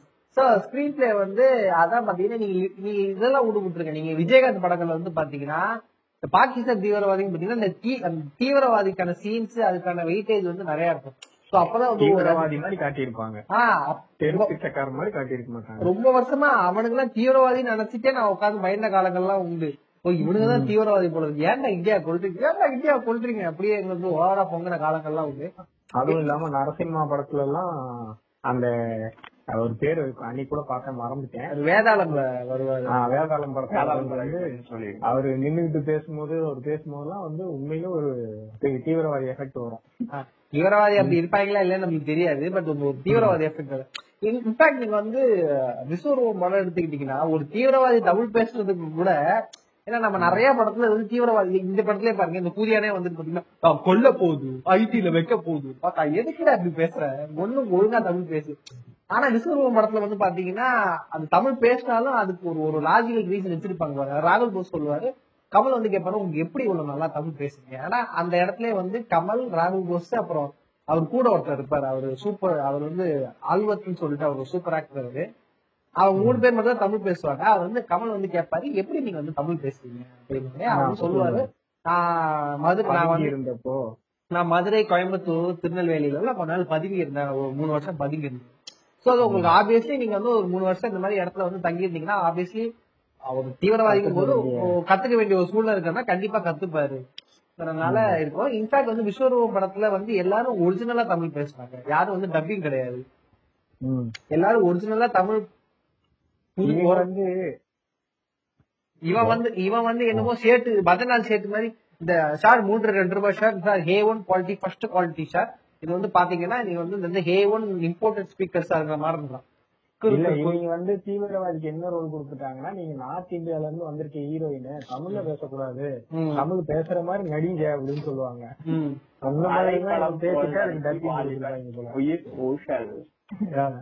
பழைப்பள்ளம் தொல்வலிக்கு வாலிபர் உயிர் மூஷல், அது மாதிரி வந்து நான் ஐஜி விங்க வச்சு கொல்ல போதும். இதுல எனக்கு இன்னொரு கேடு கெடுத்தனமா தெரிஞ்சதுன்னா, இவனுக்கு அந்த பாம்பு வைக்கிறதுக்கான ரீசன் அத பத்தி எனக்கு என்ன சொல், அது என்னன்னா ஐடி டிபார்ட்மெண்ட், அதாவது 2007-2006ல வந்து இந்த ஐடி இண்டஸ்ட்ரி வந்து பூம் ஆன ஒரு டைம். அதாவது ஆக்சுவலி இந்தியால வந்து ஐடி இண்டஸ்ட்ரி அப்படியே ஸ்டார்டிங் இல்ல அதுதான் அப்பதான். அதுக்கு முன்னாடி ஆக்சுவலி இருந்தது 2002ல ஐடி இருந்தது, பட் அந்த அந்த ஒரு பூம்னு சொல்லுவாங்க, அதுக்கு வருவோம் நம்ம, அதுக்கு வருவோம். ஆனா வந்து இந்த அந்த இண்டஸ்ட்ரி பெருசா டெவலப் ஆனதுக்கான டைம் பாத்தீங்கன்னா 2005 தான்.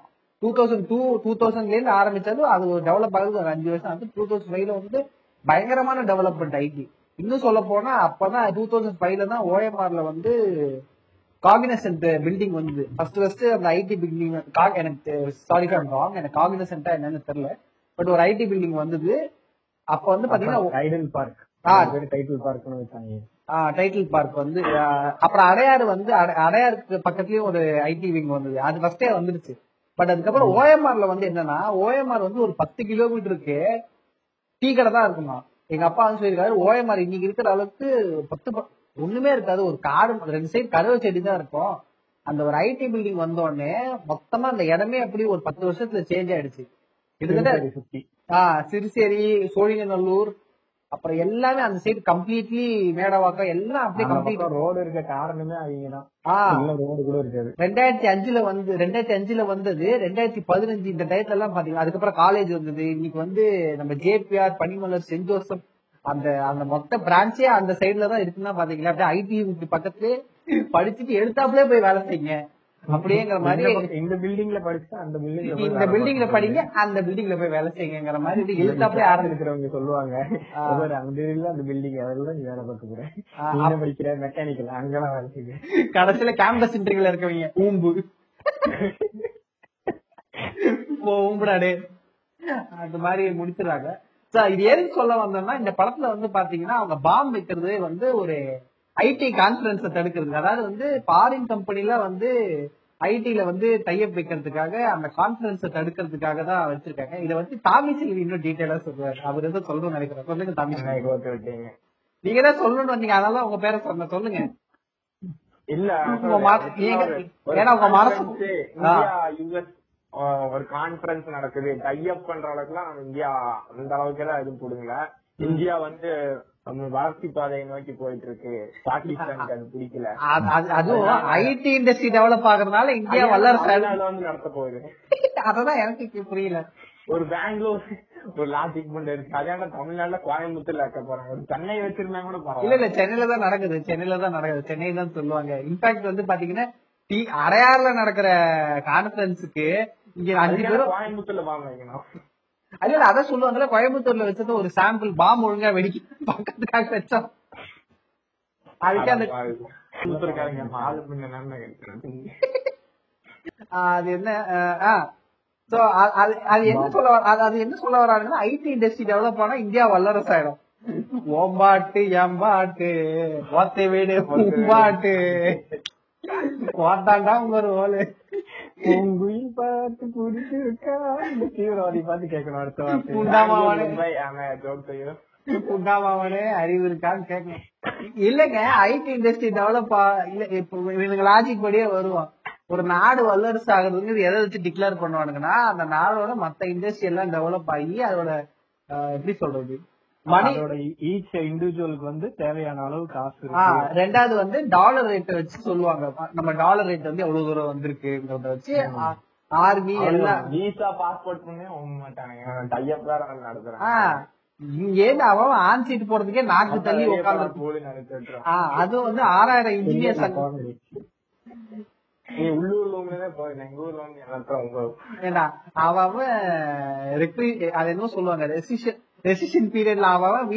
சுண்ணாமணக்க விட்டுட்டு இருக்கானுங்க வருஷ கணக்குல வேலை செஞ்சவனுங்க. இவனுக்கு 6000 பேர் இங்க உட்காந்து ஐடி இண்டஸ்ட்ரியில தைய பெற்றவனு இந்தியா வல்லரசு ஆயிட போறான். இவனுக்கு ஒரு முட்டா புண்டைங்கன்னா அதுக்கு பாம்பிக்க வந்தவனுக்கு இவனுக்கு என்னன்னா, ஏன்னா பில்டிங்ல நடக்குது, எந்த பில்டிங்ல நடக்குதுன்னு அவனுக்கு தெரிய போகுது. அந்த பில்டிங் பாண்டிச்சேரியில பாஸ்போர்ட் படிச்சுட்டு இருப்பாங்க கொண்டு வந்து நாடக கான்பரன்ஸ்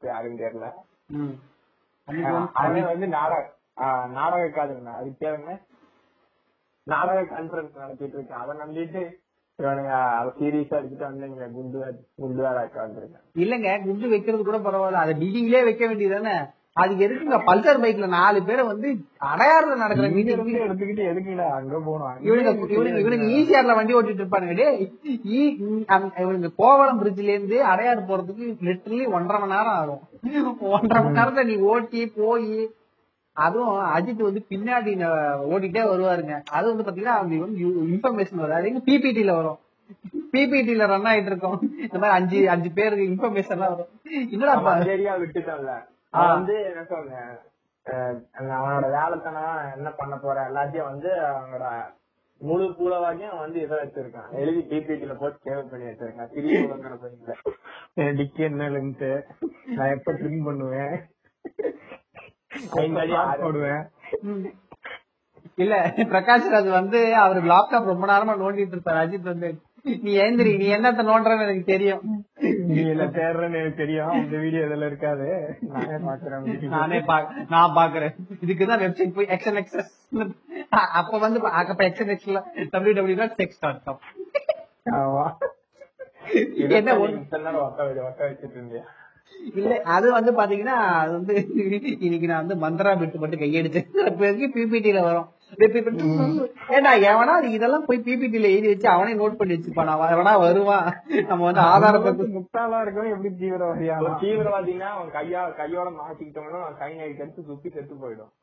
இல்ல அது கூட அப்படி கௌரவமா செத்தா கூட பரவாயில்ல. எதுக்காகனா அவங்கிட்ட இருந்து வாக்குமூலம் வாங்கிட கூடாது. அது எதுக்கு அவ்வளவு கஷ்டம்? அது எதுக்கு அவ்வளவு கஷ்டப்பட்டு அஜித்தே கக்கூஸ்ல போட்டு புக் வரல?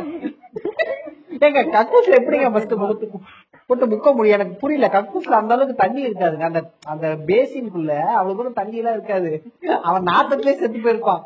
இல்ல அழைப்பா இருந்திருக்கும் மாற்றுல. அதை குத்தியோட போனோட போட்டு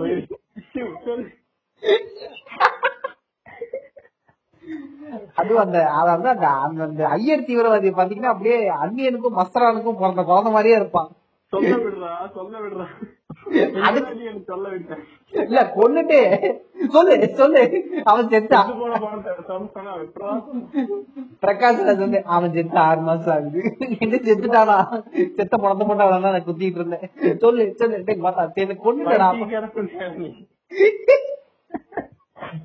என்னங்க வந்து இந்த த்ரில்லர்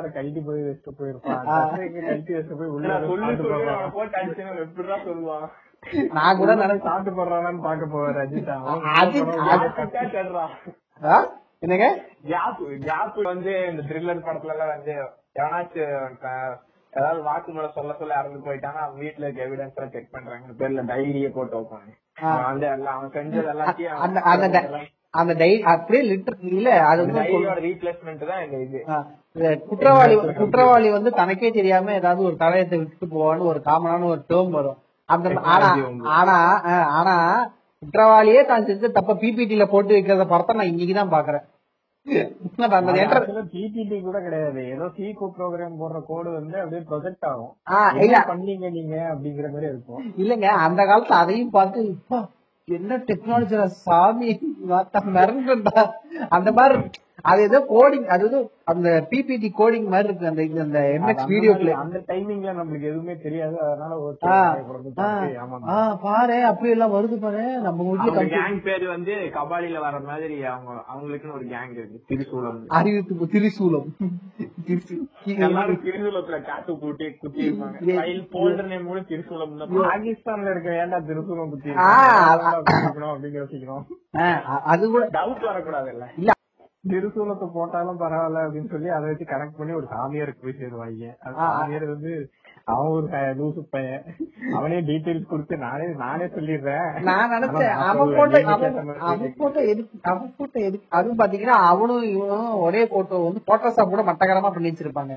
வேற பேக்ராப்ல நின்றுப்பான், இவன் வேற பேக்ராப்ல நின்றுப்பான். ஒரு போட்டோஷாப் கூட ஒழுங்கா பக்கத்துக்கு வந்து கிடையாது. சரி அதை விடுங்க, அந்த டைட்டில் அவ்வளவுதான். இன்னி வரைக்குமே பாத்தீங்கன்னா இந்த ஃபேமிலி போட்டோன்னு போட்டோஷாப் தான் பண்ணி பேக்ரவுண்ட்ல வச்சிருப்பாங்க. நம்மளுக்கு கண்ணுல அடிக்கும் போட்டோஷாப்னு. இவ்வளவு செலவு பண்றதுக்கு ஒரிஜினலா ஒரு போட்டோ எடுத்தே மாட்டீங்களா, இதெல்லாம் பிரச்சனை உங்களுக்குங்கிற மாதிரி இருக்கும். சரி விடுங்க, அது அவ்வளவு டீட்டெயிலா கூட போகலாம். சோ அது லவ்னு சொல்ல முடியாது. இப்ப நம்ம கௌதம் என்ன மாதிரி பேசுவோம். சோ வந்து பரமசிவம் அதாவது வந்து இதெல்லாம் பார்க்க முடியாது. ஆக்சுவலி லைலாவோட பேர் என்னங்க அதுல, லைலாவோட பேர் என்ன அதுல? இல்ல அஜித்தோட பேர் இல்ல அஜித்தோட பேர் வந்து சுப்பிரமணிய சிவா, பரமசிவன், ஈஸ்வர், இன்னொரு பேர், 3 பேர். அது எனக்கே 3 பேரா அந்த மாதிரி. லைலாவோட பேர் வந்து சரி ஓகே அவ பேர் காவியான்னு வச்சுக்கோங்க. ஃபார் எக்ஸாம்பிள் எனக்கு ஒரிஜினலா அந்த பேர் ஞாபகம் இல்ல, காவியான்னு வச்சுக்கோங்க. ஆக்சுவலி வந்து பாத்தீங்கன்னா காவியா இப்ப சுப்பிரமணியம் அந்த ஃபேமிலிக்கு ஒருத்தன் பேரு எனக்கு தெரியல. அந்த கேரக்டர் பேரு எனக்கு வந்து ரொம்ப பிடிச்ச பேர் வந்து கையடி நந்தகுமார். Best character. அப்புறம் வந்து அந்த புல்லட் பாஸ்கர். அப்புறம் வந்து அந்த சாமியார் இல்ல அந்த ரொமான்ஸ் போர்ஷன் வரதுக்கு அந்த சாமியார் பத்தி மட்டும் ஒண்ணு சொல்லிக்கிறேன். அந்த சாமியாரோட இன்ட்ரோ சீன் எப்படி இருக்கும்னா, ட்ரெயின்ல ஒரு நாள் போயிட்டு இருப்பாங்க,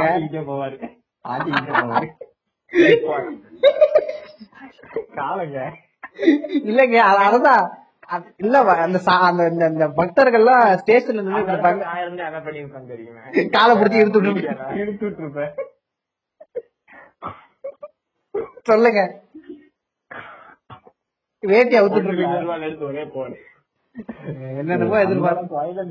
எனக்கு ஆக்சுவலா இதுதான் தோணுச்சு. நானும் நான் பாக்குறேன் என்ன திங்கு ஆடிட்டு இருக்கு இவ்வளவு பெருசா. ஓ காலா நான் கூட நினைச்சேன் அது எதுன்னா சாமியார் வந்து தீர்த்த ஏதோ தெளிக்கா இருக்கும், உச்சா போறது ஏதோ வெள்ளையா ஏதோ தீர்த்தம் தெளிக்கிற என்னையா கால் உள்ள இருந்து வெளியே நீட்டிட்டு இருக்கப்போ தட்டி விடுவீங்க கால. படத்துல சீன் வருவேன் விளையாடலாமா ஞாபகம் இல்லைங்க. அந்த மாதிரி சாமியார் வந்து காலை டக்கு டக்குன்னு ஆடிக்கிட்டே வந்துட்டு இருப்பாரு. அதுதான் அவரோட இன்ட்ரெஸ்டிங். எனக்கு அங்கேயே தெரிஞ்சு முடிச்சிருப்பாரா அங்க ஹைலைட்ரா. ஆக்சுவலி ஹைலைட்ல நான் மென்ஷன் பண்ண மறந்துட்டோம் நாங்க. ஆமா ஹைலைட்ல இருந்து அப்படியே டாபிக் உள்ள போயிட்டோம். பரவாயில்ல. So coming back to the romance track. Mark நீங்க சொல்லுங்க இந்த படத்தோட ரொமான்ஸ் எப்படி இருந்தது, ஒரு கௌதம் மேனன் ஸ்டைல்ல சொல்லுங்க. அதாவது சுப்பிரமணியம்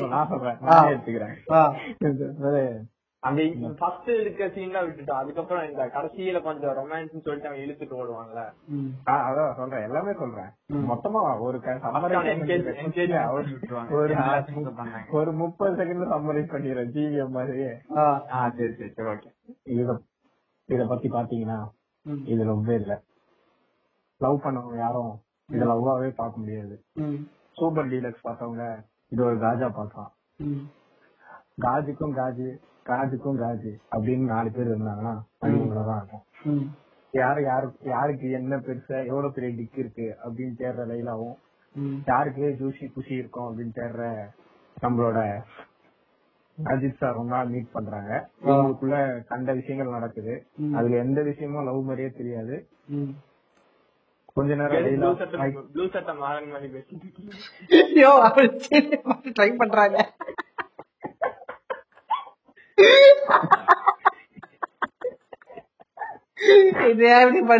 மலர்த்த ஜீவிய மாதிரி பேசுறாங்க ப்ளூ சட்டம்.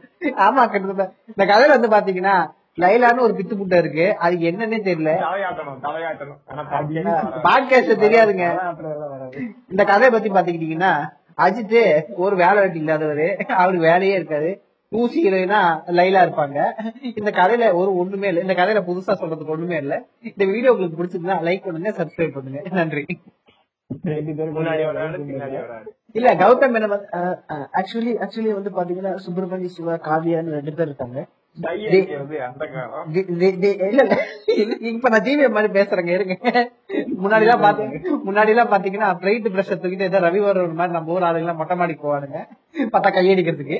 இப்ப அப்படி இல்ல, இப்ப ஜீவிய மாதிரி வருவாங்க. வெல் ஆக்சுவலி வந்து பாத்தீங்கன்னா காவியான்னு ஒரு பித்து புண்டையும் சுப்பிரமணிய சிவான்னு ஒருத்தவனும் பிளைட்ல மீட் பண்றாங்க. They cross across cringe gauge, அப்புறம் ரெண்டு பேருக்கும் ஒரு ஆர்காசமான ஒரு காஜ் ஒண்ணு இருக்கு. ரெண்டு பேருமே எப்படா மேட்டர் போடலாம்னு நினைக்கிறாங்க. இதுக்கு சப்போர்ட் பண்ற மாதிரி அவங்க ஃபேமிலி இஸ் வெரி சப்போர்ட்டிவ். 3 புளிச்சி குழந்தைங்க வந்து ஓ அவனை போய் செய்யி அவனை போய் போட்டு தாக்குன்றாங்க. டாமி செல்வி வந்தாரு. சோ ஆக்சுவலி வந்து பாத்தீங்கன்னா இது வந்து காவியா அப்புறம் சுப்பிரமணிய சிவா அந்த மாதிரி ரெண்டு பேரோட கதை.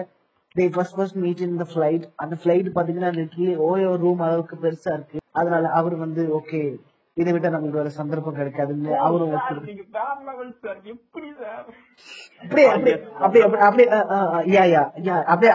வந்து டாமி செல்வி வந்து அப்படியே வந்து அபிஷேக் ராஜா மாதிரி அப்படியே பண்றாங்க.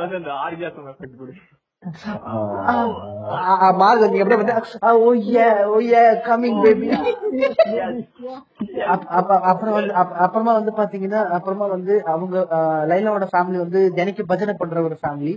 சோ வந்து அங்க வந்து 3 புளிச்சி குழந்தைகள் இருக்காங்க. அந்த 3 புளிச்சி குழந்தைகளை அவனை பெட்ல போட்டு செய்யு லைலா கொண்டு அட்ஜஸ்ட் பண்றாங்க.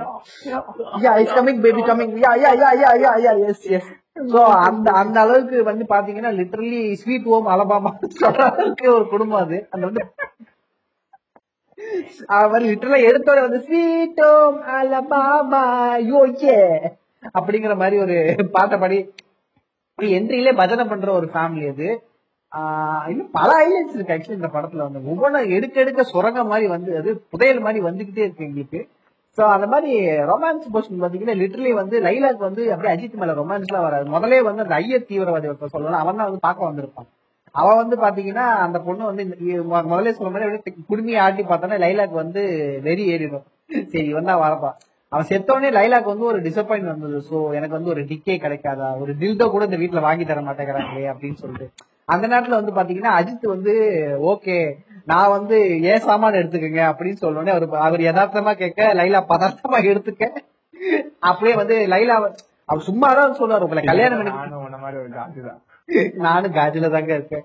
ஓ அப்படிங்களா வாங்கலே சீ எனக்கு வெக்கமா இருக்கு அந்த மாதிரி கேட்க. அப்புறம் வந்து அஜித் வந்து ஒரு வார்த்தை தான் சொல்லுவாரு, ஓ கல்யாணம் பண்ணிக்க எனக்கு நான் கொடுத்தது. உடனே லைலா ஓ மை காட் ஓடுவாங்க. ஓடிட்டு அப்படியே வந்து பிரகாஷ் ராஜ் வந்து வருவான். இல்ல அப்படியே வந்து அந்த கேட்டு பசங்க பாத்தீங்கன்னா ஓ அப்படிங்களா எங்க பொண்ணுக்கு வந்து ரொம்ப நாளா சாமான் கிடைக்கும்.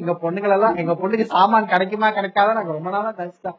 ஆனா இன்னைக்கு உங்க சாமானே குடுக்குறீங்க ரொம்ப ரொம்ப பெரிய விஷயங்கன்னு சொல்லிட்டு இருக்கும் போது அப்படியே பிரகாஷ் ராஜ் நினைச்சதான் காத்தா மாதிரி ஒரு என்ட்ரி கொடுப்பாரு. நீங்க யாரு என்ன வேலை வச்சுக்கு போறீங்க அதை பத்தி எங்களுக்கு ஒரு மாசம் இல்ல பிரகாஷ் வந்து லாஜிக்கலா கேட்பாரு, எங்க இந்த மாதிரி ஒருத்தன் வந்து தங்கி நேரம் அப்படிங்க பொண்ணை கொடுக்குறீங்க யாரு என்ன விசாரிங்க பிரகாஷ் ராஜே சொல்றாரு. ஆனா வந்து இந்த கேட்டு புண்டைங்க பாத்தீங்கன்னா உங்களுக்கு தெரியும் கம்மி இருங்க உங்களுக்கு பத்தி தெரியும் எவ்வளவு பெரிய ஆளு உங்களுக்கு நீங்க யோசிச்சு குளிச்சு எங்களுக்கு தெரியுங்கிற மாதிரி லைலா வந்து பாத்தீங்கன்னா ஆசீர்வாதம் வாங்க வரும். அந்த இடத்துலதான் நீங்க ஒன்னு நோட்டீஸ் பண்ணணும். நீங்க வந்து லைலா வந்து நாங்க கேரக்டர் அசாசினேஷன் பண்ற நீங்க வந்து கேட்கலாம். பட் வந்து லைலா வந்து ஆசீர்வாதம் பொதுவா ஆசீர்வாதம் வாங்கிட்டு பர்டிகுலர் கேரக்டர் நீங்க பரமசிவன் இல்லங்க ஆசீர்வாதம் வாங்க வரும் லைலா.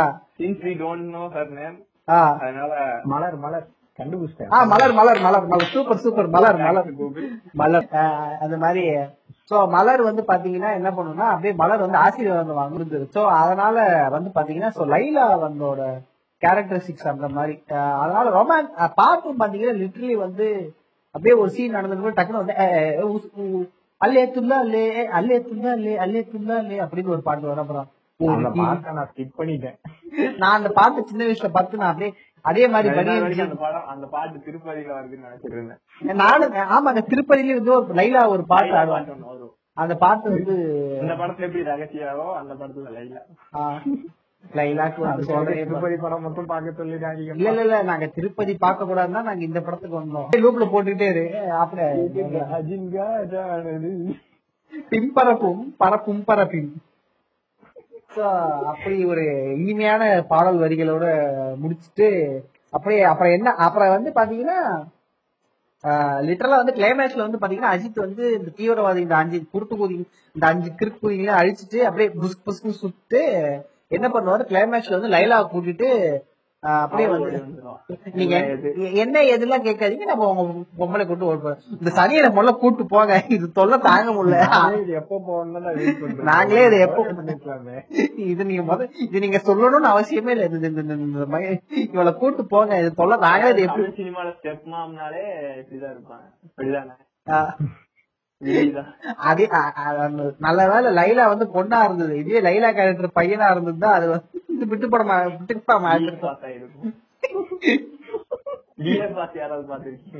பாத்திருக்கேன் நான் பாத்திருக்கேன் அந்த மாதிரி ஒரு கதையா ஆயிருந்திருக்கும். நல்ல வேலை அது லைலா பொண்ணு கேரக்டர்னால அந்த மாதிரி அது மாறல. So coming back to the point அப்படியே அஜித் வந்து கேட்பாரு இந்த மாதிரி உங்க பொண்ணை கூப்பிட்டு ஓடி போறேன்னு போக போக போக போக ஒன்றும் பிரச்சனை இல்லை ஒன்றும் பிரச்சனை இல்லை அவங்க கல்யாணம் நடந்தா போதும் கல்யாணம் நீங்க கல்யாணம் ஆகி திருப்பி கூட இங்க வர வேணாம் எங்கேயோ ஒழிச்சு தொலைங்கனாலும் அப்படியே ஓடிட்டே இருப்பாரு லைலா. ஏன்னா லைலா வந்து அப்படியே கார் ரிப்பேர் ஆகிடும் உங்களை லைலா புரியுது இங்க ஓடிட்டு எவ்வளவு தூரம் நீ போவேன் அப்படியே ஓடிட்டே போவாரு அப்படியே பிரகாஷ் வந்து வண்டியிலே துரத்துவாரு ஏய் ஓடாத நெல்லு சுட்டுருவேன் எப்படி தெரியுமா இருக்கு இந்த மில்லி படத்துல கார்ல வரும்போது கை போட்டு நிறுத்துற மாதிரி நாங்க எங்கதான் ஓடிக்கிட்டு இருக்கோம் அப்படின்னு வெளிப்படையான ஓடிக்கிட்டு இருப்பாங்க அரைஞ்சாலும் ஓடுறா அப்படின்னு எங்கேயாவது ஒளிஞ்சு எங்கேயாவது ஒளிஞ்சுக்கிட்டா கூட அவன் பாட்டுக்கு பேசாம போயிருப்பான் இவரு பாட்டுல அப்படியே டாடா சுமால் துரத்திட்டே இருப்பாரு அப்புறம் வந்து சுற்றுவேன் இல்ல ஏன்னா சுற்றுவேன்னு சொல்றேன் இருப்பாங்க இடமும் இத்தனைக்கு பிரகாஷ் ராஜ் கார்ல தான் போயிட்டு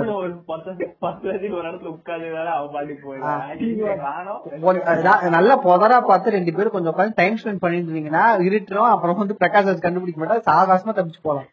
எதுக்கு நீங்க சுற்றுவேன் அப்படின்னு சொன்னோடனே எனக்கு இது ஒரு காமெடி ஞாபகம் போயிட்டு நின்றுகிட்டு சுடு சுடு சுடு சுடு அப்படின்னா இல்ல சிங்கமுத்து சுடு தண்டடக்கா சுற்றுவேன் காத்து சிரிக்கி என்னை கைவிட மாட்டாயே அந்த மாதிரிதான் இருக்கு. எங்க நீங்க வரமாட்டேன் நீங்களே தோசை சுட்டுக்கங்க மாவு எங்க இருக்குன்னு சொல்லி தோசை லிட்டரலா பாத்தீங்கன்னா அந்த வேலூர் மாவட்டம் படத்துல வர சுவாமிநாதன் மாதிரிதான் பிரகாஷ் ராஜ் இந்த படத்துல இருப்பாரு ஒன்னும் பெரிய வித்தியாசம்ல இருக்காது. தம்பி ராமையா மாதிரி அஜித் நின்றுகிட்டே சிங்கமுக்கு மாதிரி அஜித் நின்றுகிட்டு தண்டனக்கா தண்டனக்கா தண்டனக்கா கடைசியில வந்து பாத்தீங்கன்னா பிரகாஷ் ராஜ் என்ன பண்ண போறாரோ அப்படின்னு பிரகாஷ் ராஜ் வந்து துப்பாக்கி நீட்டு லைலா வந்து முதல்ல என்ன சொல்லுங்க பார்த்தா ஒன்னதாண்டி சொல்ல போறேன் ஏங்க அவரு சாமானியே எனக்கு சொல்லிருக்காருங்க இதை விட எனக்கு என்னங்க வேணும் நீங்க ஆசீர்வாதம் வாங்குற சீனை பத்தி சொல்லவே இல்லை. திடீர்னு லைலா வந்து சரி அவனை சுட்டு தள்ளிக்கோ நீ என்ன கல்யாணம் பண்ணிக்க பிரகாஷ் ராஜ் கூட ஜாயின் ஆயிடுவாரோன்னு நான் நினைச்சேங்க. நானும் அதே பார்த்தேன் நானும் நினைச்சேன் ஏ என்ன என்ன நடந்து அப்படியே வந்து லைலா வந்து அப்படியே சிரிச்சுக்கிட்டே திரும்பி பார்த்து என்ன ஒண்ணு பிளாக் ஷீட் நீ அவனை சுடிச்செல்லாமே பிரகாஷ் ராஜ் கூட ஜாயின் அடிச்சதாலும் நினைச்சேன். ஆனா அந்த மாதிரில நான் பிரகாஷ் ராஜ் இதனால வரைக்கும் எவ்வளவோ படம் மாதிரி இந்த பிரகாஷ் ராஜ் மாதிரி ஒரு கேரக்டர் பாத்துருக்கவே மாட்டேன். அதை விட இல்ல இல்ல இல்ல இல்ல நீங்க செட் பண்ணி பாஸ்போர்ட்டும் கொடுத்து வாழ்க்கையில எந்த இன்பத்தை அனுபவிக்காம இல்ல இல்ல விவேக் கேட்பால பாஸ் நான் வேணா போய் வேலைக்கு எடுத்துப்பா ஆமாடா போய் எடுத்துக்கலாம் அதை மட்டும் தாண்டா பண்ணல அந்த மாதிரி பிரகாஷ் ராஜ் பண்ணுவாரு.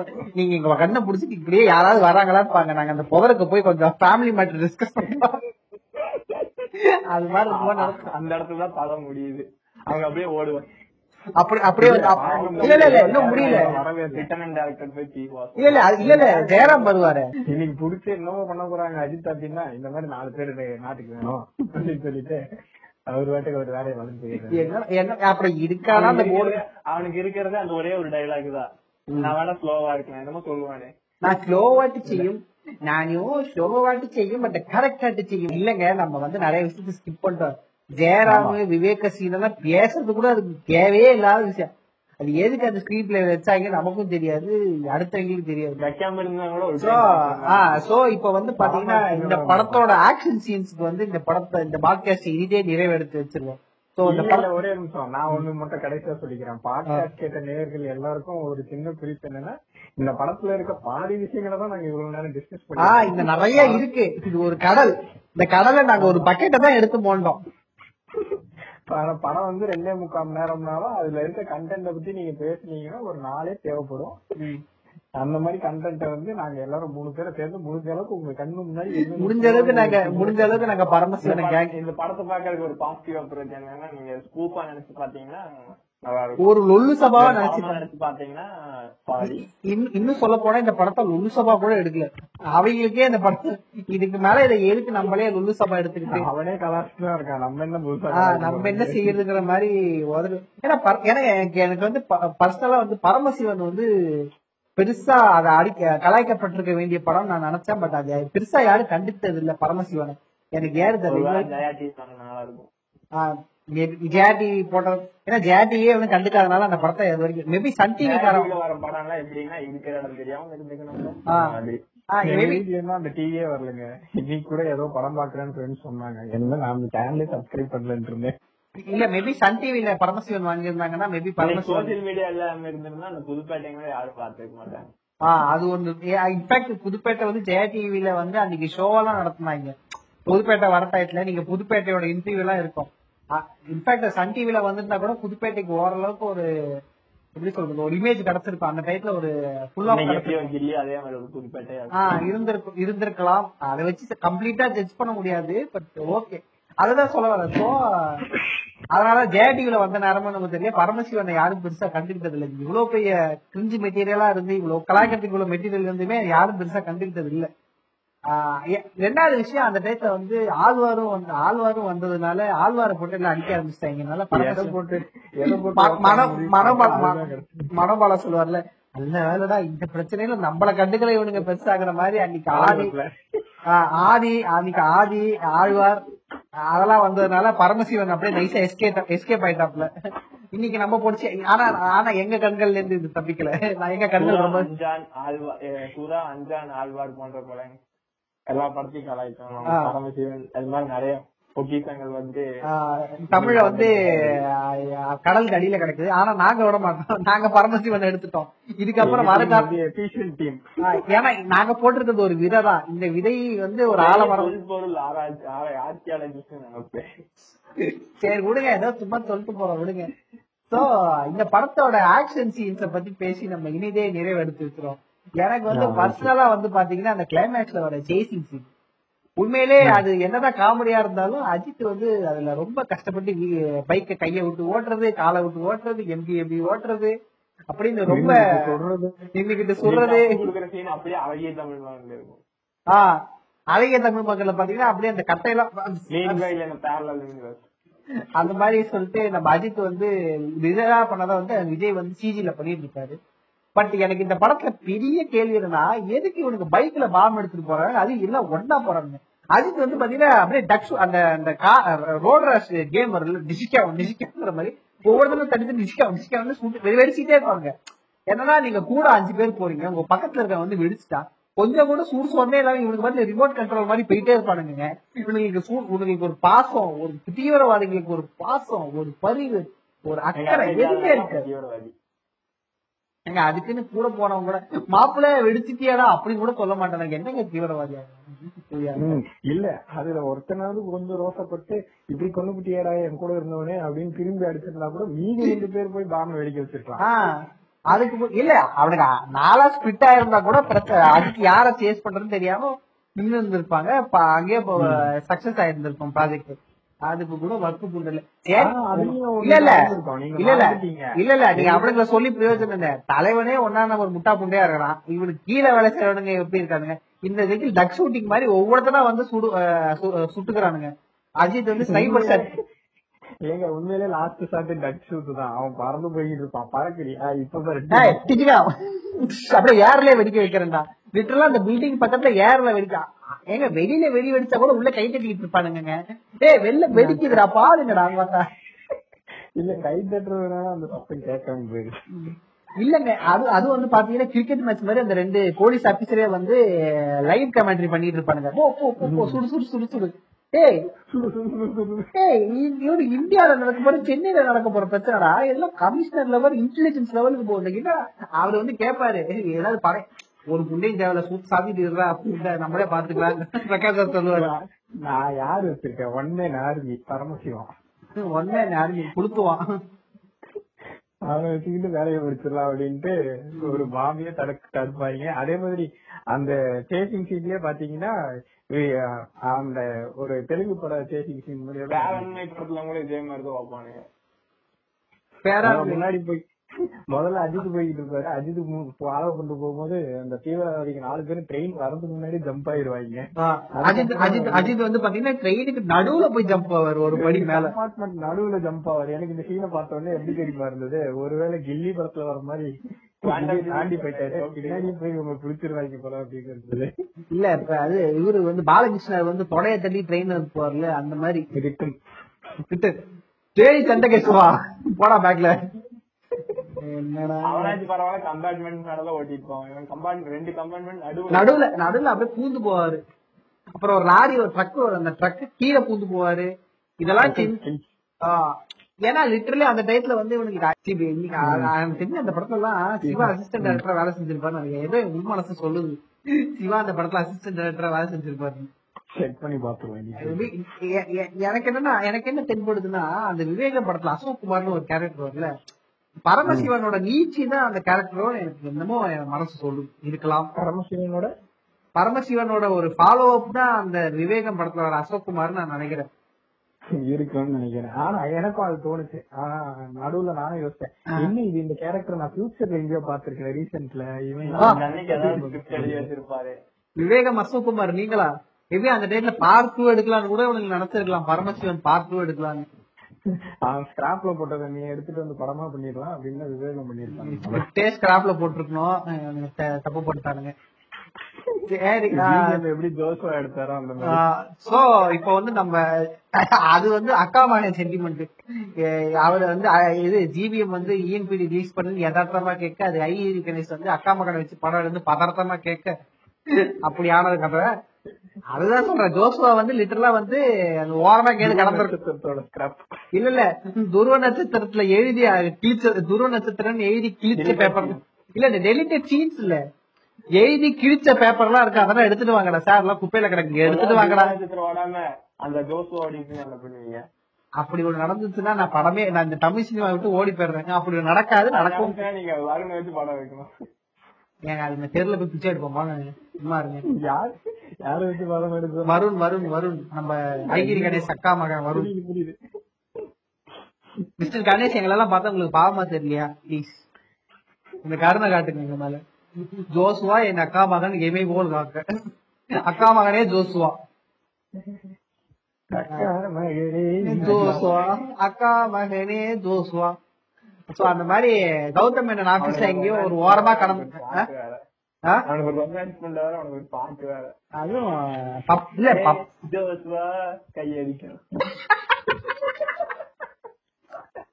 இன்னொரு தடவை பாடுங்க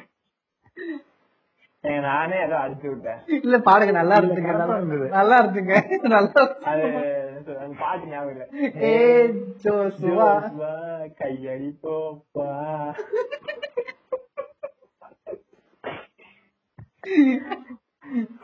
ஜோசுவா வந்து லிட்டரலி கௌதம் மேனன் ஆபீஸ்ல எங்கேயோ ஓரமா கடந்திருக்கான். அவன் ஏதோ படம் கேட்கறான், அந்த ஓரமா ஒரு ஸ்கிரிப்ட் இருக்கு அதை எடுத்துடுவா. இது பேர் என்ன? டேய் உன் பேர் என்னடா? உன் பேர் போயிட்டு எந்த படத்துக்கு ஜோசுவா வெளியே போயிருக்கான்.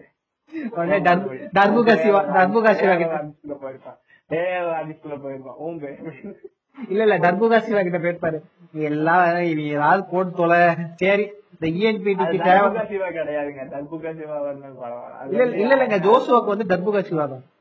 இல்ல இல்ல ஜோசுவா தர்புகா சிவா. அவங்க வேற என்ன, அவங்க சிங்கரு கிரீஸ். அவங்க வேற என்ன கிறிஸ் கிறிஸ் இல்ல நீ ஒருத்தர் இருப்பாங்க சிச்சிராமா. இல்ல இல்ல சூர்யா வச்சு கூட ஒரு கண்ட்ரை கார்டு பண்ணல, சூர்யாங்கிற ஒரு பாட்டு. கார்த்தி இல்லங்க ஜோசுவா வந்து கார்த்தி தாங்க சிங்கர் கார்த்திக்கு. இல்லங்க நல்லா தெரியும் எனக்கு தர்புகா சிவா இல்ல. ஆமா ஆமாங்க கார்த்தி தான் கார்த்திக் தான். ஆமா இப்பதான் செக் பண்ணி பாக்குறேன் கார்த்திக். ஆமா கூகுள் பண்ணி பார்த்தேன் நான், வர தர்புகா சிவா நினைச்சேன். தர்புகா சிவாவே தட்டி விட்டுருப்பாரு. இதெல்லாம் ஒரு படம் எடுத்துட்டு வந்திருக்கேன் போனா இது ஒரு படம் பூண்டை இதுக்கு ஒரு மியூசிக் பூண்டை வேற அப்படின்னு உதறி விட்டுருப்பாரு. So coming back to Paramasivan, இத வந்து எண்ட்ல முடிக்க வேண்டிய தருணம். சோ வந்து மார்க் நீங்க வந்து சொல்லுங்க, என்ன செஞ்சிருந்தா இந்த படம் ஓரளவுக்கு நல்லா இருந்திருக்கும்? என்ன ஓகே ரொம்ப மோசமா இருக்கு, ஓகே ஓரளவுக்கு பாக்குற அளவுக்காவது இந்த படம் என்ன என்னவா மாத்தி இருந்திருக்கலாம் இந்த படத்தை? நீங்க உங்க ஒப்பீனியன். நிறைய விஷயங்கள் மாத்தி இருக்கலாம், எனக்கு தெரிஞ்ச இல்ல அது அது அது அது வந்து அது வந்து வரவேற்கத்தக்கூடிய பாயிண்ட் தான். பட் இருந்தாலும் வந்துருச்சு, அது வந்து பிவாசு வந்து பரமசிவன் இப்படி ஒண்ணு எடுக்கவே தேவையில்ல, குப்பையில போட்டோம் அப்படின்னு சொல்லி பண்ணிருக்கலாம். அது எடுத்துட்டாங்க, ஓகே ஏன் எடுத்துட்டாங்க, வேற என்னவா மாத்திருந்து இந்த படம் ஓரளவுக்கு நல்லா இருந்திருக்கும். இன்னைக்கு நம்ம பாட்காஸ்ட் பண்றதுக்கான அவசியம் இல்லாம போயிருந்திருக்கும். பாட்காஸ்ட் பண்றது மட்டும் இல்லாம டிப்ரெஷன்ல தள்ளப்படாம இன்னைக்கு வந்து மார்க்கெட் வந்து டிப்ரெஷன்ல போகாம இருக்காம இருக்கிறதுக்கும் இல்ல இல்ல நீங்க இப்படி நினைச்சு இப்ப நான் அப்படி இருந்தேன்னா நம்மள திருப்பதி பார்க்க வச்சிருப்பேன். திருப்பதி பாருங்க, திருப்பதியா பரமசிவனா? பரமசிவன். ஓகே அதுக்குதான். ஓகே சொல்லுங்க, பரமசிவன்ல வந்து என்ன செஞ்சா நல்லா இருந்திருக்கும்? ஃபர்ஸ்ட் ஆக்சுவலா ஒரு 3-4 விஷயங்கள் மாத்திருக்கலாம். ஒண்ணு வந்து பாத்தீங்கன்னா அந்த ஃபேமிலி கேரக்டர் விட்டுலாம். லைலாவோட ஃபேமிலின்னு காட்டுறாங்கல்ல, அவங்க பாட்டுக்கு ஒரு ஓரமா இருந்துட்டு போட்டா, ஏன்னா ஊட்டியில ஏதோ ஒரு ஆமா அலபாமா விட்டுலாம். வேற எதுவுமே காமிக்கலைங்க, அந்த வீடு மட்டும் காமிச்சானுங்க. அது ஊட்டியா என்னன்னு நான் வில்லனே காட்டலான்னு உட்காந்துருக்கேன், நீங்க என்னங்க? யாருங்க வில்லன்? பிரகாஷ் ராஜா. படத்தோட வில்லன் வந்து படத்தோட வில்லன் யாரு தெரியுமா? பிவாசு மஸ்திரம் படையும்.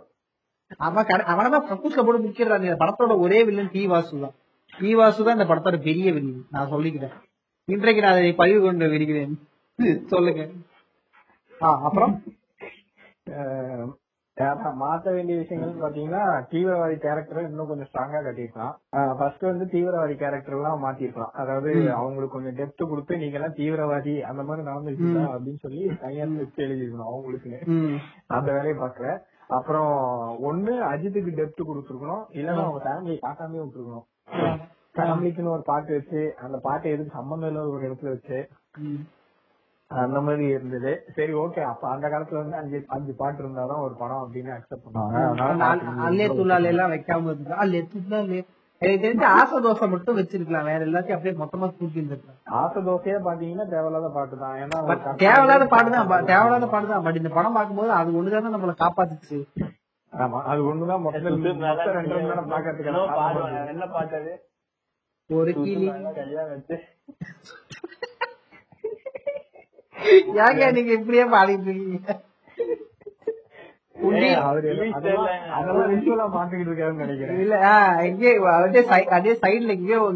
இருக்குன்னு நினைக்கிறேன். இல்ல அந்த சைட்ல வந்து அந்த சவுண்ட் எல்லாம் எனக்கு அப்பப்ப கேக்குது, இப்பதான் தெரியல. எனக்கு வேலை இருக்கு. அது வந்து உண்டி வில்ல கண்ணின் வச்ச உரிமை மேல எதுக்கு வச்ச உசுரம் அடுக்கி எதுக்குல வச்ச அல்லே துள்ளா இல்லையே அது வந்து லிட்டரலா கை கூட வேலை இல்லாம உட்காந்து மனப்போல பண்ணிருக்கு. அது வந்து நிஜா சூத்திர மாதிரி ஒரு ஸ்டெப் இருக்கும். ஏங்க கீழே வச்சு மேல வருவாங்க. ஏங்க இல்லங்க, நான் லிட்டரலா டிப்ரெஷன்ல ரொம்ப போய் இந்த மாதிரி ரொம்ப மொக்கையான பாட்டு எல்லாம் கேட்டுட்டு இருந்தேன் ஒரு காலத்துல. அதுல இந்த பாட்டு இன்ஃபேக்ட் ஆசதோசை பாட்டு கேட்டுதான் எனக்கு பரமசிவன் பண்ணுங்கிற ஐடியாவே வந்தது. திடீர்னு டிவியில உட்காரும் போது ஆசதோசை இந்த படம் பண்ணலாமே. சோ தேங்க்ஸ் டு ஆசதோசை. Okay thanks to Ragasiya. எங்களை உங்க டிப்ரெஷன்ல இருந்து காப்பாற்ற போய் எங்களை டிப்ரெஷன்ல இருந்துட்டேன். ரகசியா பிக் பாஸ் நல்லா இருக்கும். ஆமாங்க ரொம்ப மிஸ் பண்றேன். கடைசியா அந்த ஓ பேபி அந்த பாட்டுல பாட்டு அதுக்கப்புறம் நானும் பாக்கவே இல்லை. அதுக்கப்புறம் அந்த ஃபீலே இல்லை. ஆமா அப்புறம் இந்த படத்தை பொறுத்த வரைக்கும் வர கம்மிங் பேக் டு பரமசிவம் மாற்ற வேண்டிய விஷயங்கள் ஃபர்ஸ்ட் தீவிரவாதி, 2வது வந்து அஜித்தோட பிளாஷ்பேக் இல்ல அஜித்தோட கேரக்டர் டெத். இது ரெண்டு ஏதாவது ஒண்ணு அந்த கேரக்டரோட பேக்ரவுண்ட் ரீசனிங் யாரு அந்த பேக்ரவுண்ட். ஆமா அஜித் எப்படி இவ்வளவு பெரிய புளுத்தியா இருக்காரு, அஜித்துக்கு எப்படி தெரியுது அப்படின்ற மாதிரியா காட்டிருக்கலாம். இல்லன்னா அவங்க ஃபேமிலியை காட்டாமே விட்டுருக்கலாம். எங்க இருந்து வந்தா எதையே கத்துக்கிட்டு வந்தாலும் வார்த்தையிலேயே சொல்லிருக்கான், அதையும் சொல்லல. அதுக்கப்புறம் இவங்க போலீஸ் கேரக்டர், அதாவது நீங்க வந்து போலீஸ் அப்படின்னு சொல்லிட்டு சும்மா இஷ்டத்துக்குலாம் வெடி போடக்கூடாது. குறிப்பா அந்த ஜெயிலர் தாய் ஆமா, சோ அந்த மாதிரி போலீஸ் கேரக்டர்ஸே கொஞ்சம் டவுன் பண்ண மாதிரி ஆயிடுச்சு. நாங்களே பாத்துக்குவோம், நீங்க வந்து பாசிட்டிவா நாங்க பாத்துக்குவோம், போலீஸ் பெரிய ஆளுங்க அப்படின்ற மாதிரி கார்ட்டூன் ட்ரை பண்ணிருக்கீங்க. ஆனா ஒரு பாயிண்ட்ல கூட அந்த ஃபீலே வரல, நீங்க போலீஸ்ங்கிற ஃபீலே வரல அப்படின்ற மாதிரி. இல்ல போலீஸுங்கிற ஃபீல் வரல தாண்டி இந்தியன் கவர்மெண்ட் வந்து அந்த அளவுக்கு சுண்ணாம்பு சொம்பு கிடையாது. லிட்டரலா பிரகாஷ் ராஜ் நம்பி எல்லாத்தையும் விடுறதுக்கு இவ்வளவு பெரிய விஷயம் இதுக்கு வந்து ஒரு பெரிய டீம் வேணும். இங்க பாத்தீங்கன்னா கமிஷனர் ரோல் பிரகாஷ் ராஜ் பண்ணிருக்காரு, அவரு தான் இன்ஸ்பெக்டர் ரோல் பண்ணிருப்பாரு. இத கவர்மெண்ட்டுக்கு தெரியப்படுத்தலாமா? இல்ல இல்ல வேணாம், நானே பாத்துக்கிறேன். ஓ நீதான் கமிஷனரா அப்படின்னு தோணும். என்ன டிபார்ட்மெண்ட்ல யாரும் ஏத்து இல்லைங்க, அப்ப நீங்களே ஏத்து வேலை பாருங்க. சோ அது அந்த விஷயம் மாத்திருக்கலாம்.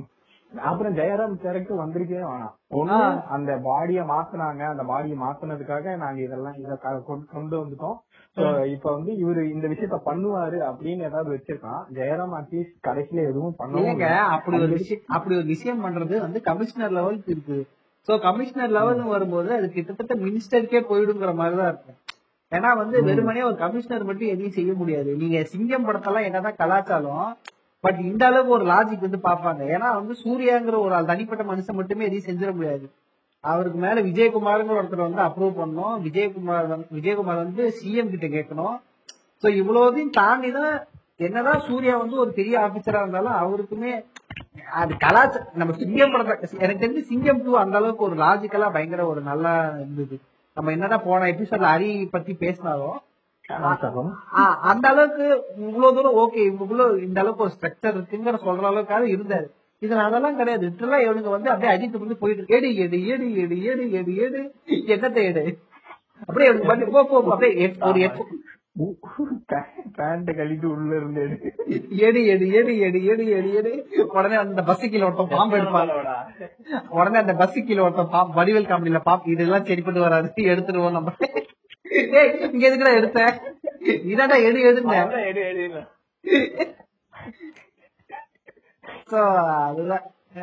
அப்புறம் வந்து வேற என்ன சொல்ல, எனக்கு இந்த படத்துல வந்து பாத்தீங்கன்னா லாஜிக்கலி ரொம்ப மோசம். இவ்வளவு தூரம் ஒரு பாக்குற ஆடியன்ஸுக்கு கொஞ்சமாவது மூளை இருக்கும், அவனும் அறிவு இருக்கும், யோசிப்பான், முட்டா புண்டை கிடையாதுங்கிற அளவுக்கு பாக்குறவனா லிட்டலி ஒரு உசுக்குரியாங்கிற மாதிரி ரேஞ்சுக்கு தான் லாஜிக்கலா கண்ணா புண்ணான்னு இருக்கும். நீங்க படத்துல வந்து இப்ப நீங்க லாஜிக்கலா எடுத்துட்டு பேச ஆரம்பிச்சீங்கன்னா அது இன்னொரு 1.5 மணி நேரத்துக்கு அதெல்லாம் பேசி நான் எனக்கு டயர்டாக்க விரும்பல. இந்த படம் பாக்குற வந்து அவ்வளவு ஒரு முட்டா புண்டை படம் பாக்குற சரியான கேனக்கூடியங்கிற ரேஞ்சுக்கு தான் எடுத்துட்டு தகவல். அவ்வளவு பெரிய ஒரு டைரக்டர் வந்து ஒரு டைரக்டர் டீம்ல வந்து யாருமே பிலீவ் பண்ணல. ரொம்ப லாஜிக்கலா ஒரு மாதிரி இருக்குங்க. இது ரொம்ப சுத்தமா வாழைக்கே ஆகாதுங்கிற மாதிரி யாருமே சொல்லிருக்க மாட்டாங்களா எனக்கு தெரியல. இல்ல சினிமா பத்தி தெரியாதவங்க கூட போய் பாத்துருந்தா, லைக் சினிமான்னு என்னன்னு தெரியாதவங்க பார்த்தா கூட இதெல்லாம் என்ன எப்படி நடக்குது அப்படிங்கிற கேள்வி வரும். லாஜிக் படி பாத்தீங்கன்னா இல்ல இவ்வளவு பெரிய ஒரு தீவிரவாதி திருட்டு இருக்கும்போது 2 பேரும் உட்கார்ந்து மட்டுமே இதை டீட் பண்ணிட முடியுமாங்கிறதெல்லாம் ஒரு பெரிய கேள்விக்குரிய விஷயம். கேள்விக்குறிங்கிறது ஒரு இந்தியன் போலீஸே ஏதோ ரொம்ப ஜோக்கர் தனமா அபத்தமா காட்டுற மாதிரியான ஒரு இதுதான் இருக்கு. அந்த நேரத்துல ஏன் யாரும் இதை பார்த்து இதை பெருசா யாரும் கண்டிக்கல, இதை கலாய்க்கலங்கிறது எனக்கு இன்னி வரைக்கும் புரியல. இந்த இடத்துல ஒரு சின்ன ரெஃபரன்ஸ் ஒண்ணு சொல்லிடுறேன். தனி ஒருவன் படம் பாத்தீங்கன்னா, தனி ஒருவன்ல சாரி உன்னை போல் ஒருவன் படம் பாத்தீங்கன்னா அதுல கமல் வந்து ஜஸ்ட் ஒரு த்ரெட் தான் கொடுப்பாரு. த்ரெட்டுக்கே சிஎம்க்கு இமீடியட் டவுன்ல இருக்க ஒரு மேடம் வந்து அந்த போலீஸ்கார் கூட உட்காந்து வேலை பார்ப்பாரு. அந்த மாதிரி ஒரு லீக் லெவல்ல இருந்து ஒரு கைடன்ஸ் இருந்திருக்கும். இந்த இடத்துல பாத்தீங்கன்னா நாங்களே பாத்துக்குவோம், நான் ஸ்டேஷன் கேட்டு நீ வந்து ஸ்டேஷன்ல இன்ஸ்பெக்டர் கக்கூஸ் கழுவுற 2 பேரும் சேர்ந்து வேலையை பாத்துடலாம் அப்படின்னு. இத்தனைக்கு அந்த கம்ப்யூட்டர் கூட வந்து பாத்தீங்கன்னா அந்த தீவிரவாதி விட்டு போன கம்ப்யூட்டர், இவனுங்க கம்ப்யூட்டர் கிடையாது, தீவிரவாதி உட்காந்து டைப் அடிச்சிட்டு இருப்பான் பிபிடில.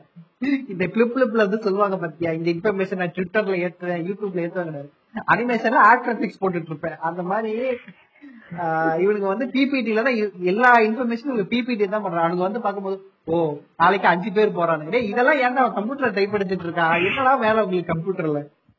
அதான் அவனுக்கு ஓசி கம்ப்யூட்டர்ல யூஸ் பண்ணிட்டு இருப்பான் அந்த கம்ப்யூட்டர்.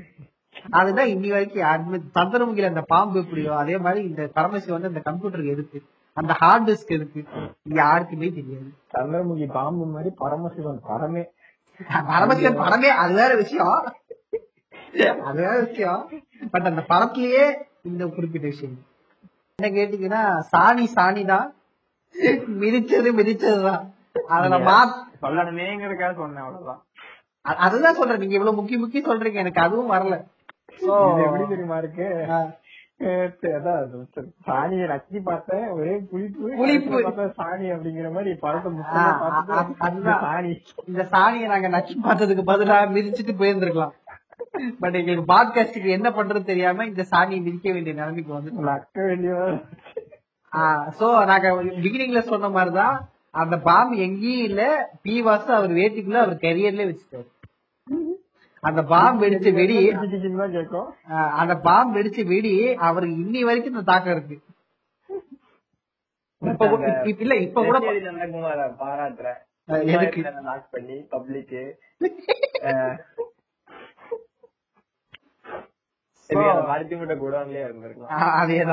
இவனுங்களே கண்டுபிடிச்சிருக்கலாம். எதுக்கு பரமசிவன் ஒருத்தர் கூட்டு வந்து அதுக்கு ஒரு ஐட்டம் டான்ஸ் தூக்குதாண்டின சாக போறவனுக்கு பொண்ணு செட் பண்ணி கொடுத்து, வீடு செட் பண்ணி கொடுத்து, இடம் செட் பண்ணி கொடுத்து நல்லா இருக்கும். ஆரம்ப காலத்துல வர மாதிரி பிராக்டிகல் இன்னொரு வாழ்க்கை வாழ வச்சு, இல்ல அவர் சொந்த வீடே கொடுத்து ஐயா தோற ஐயா தோற.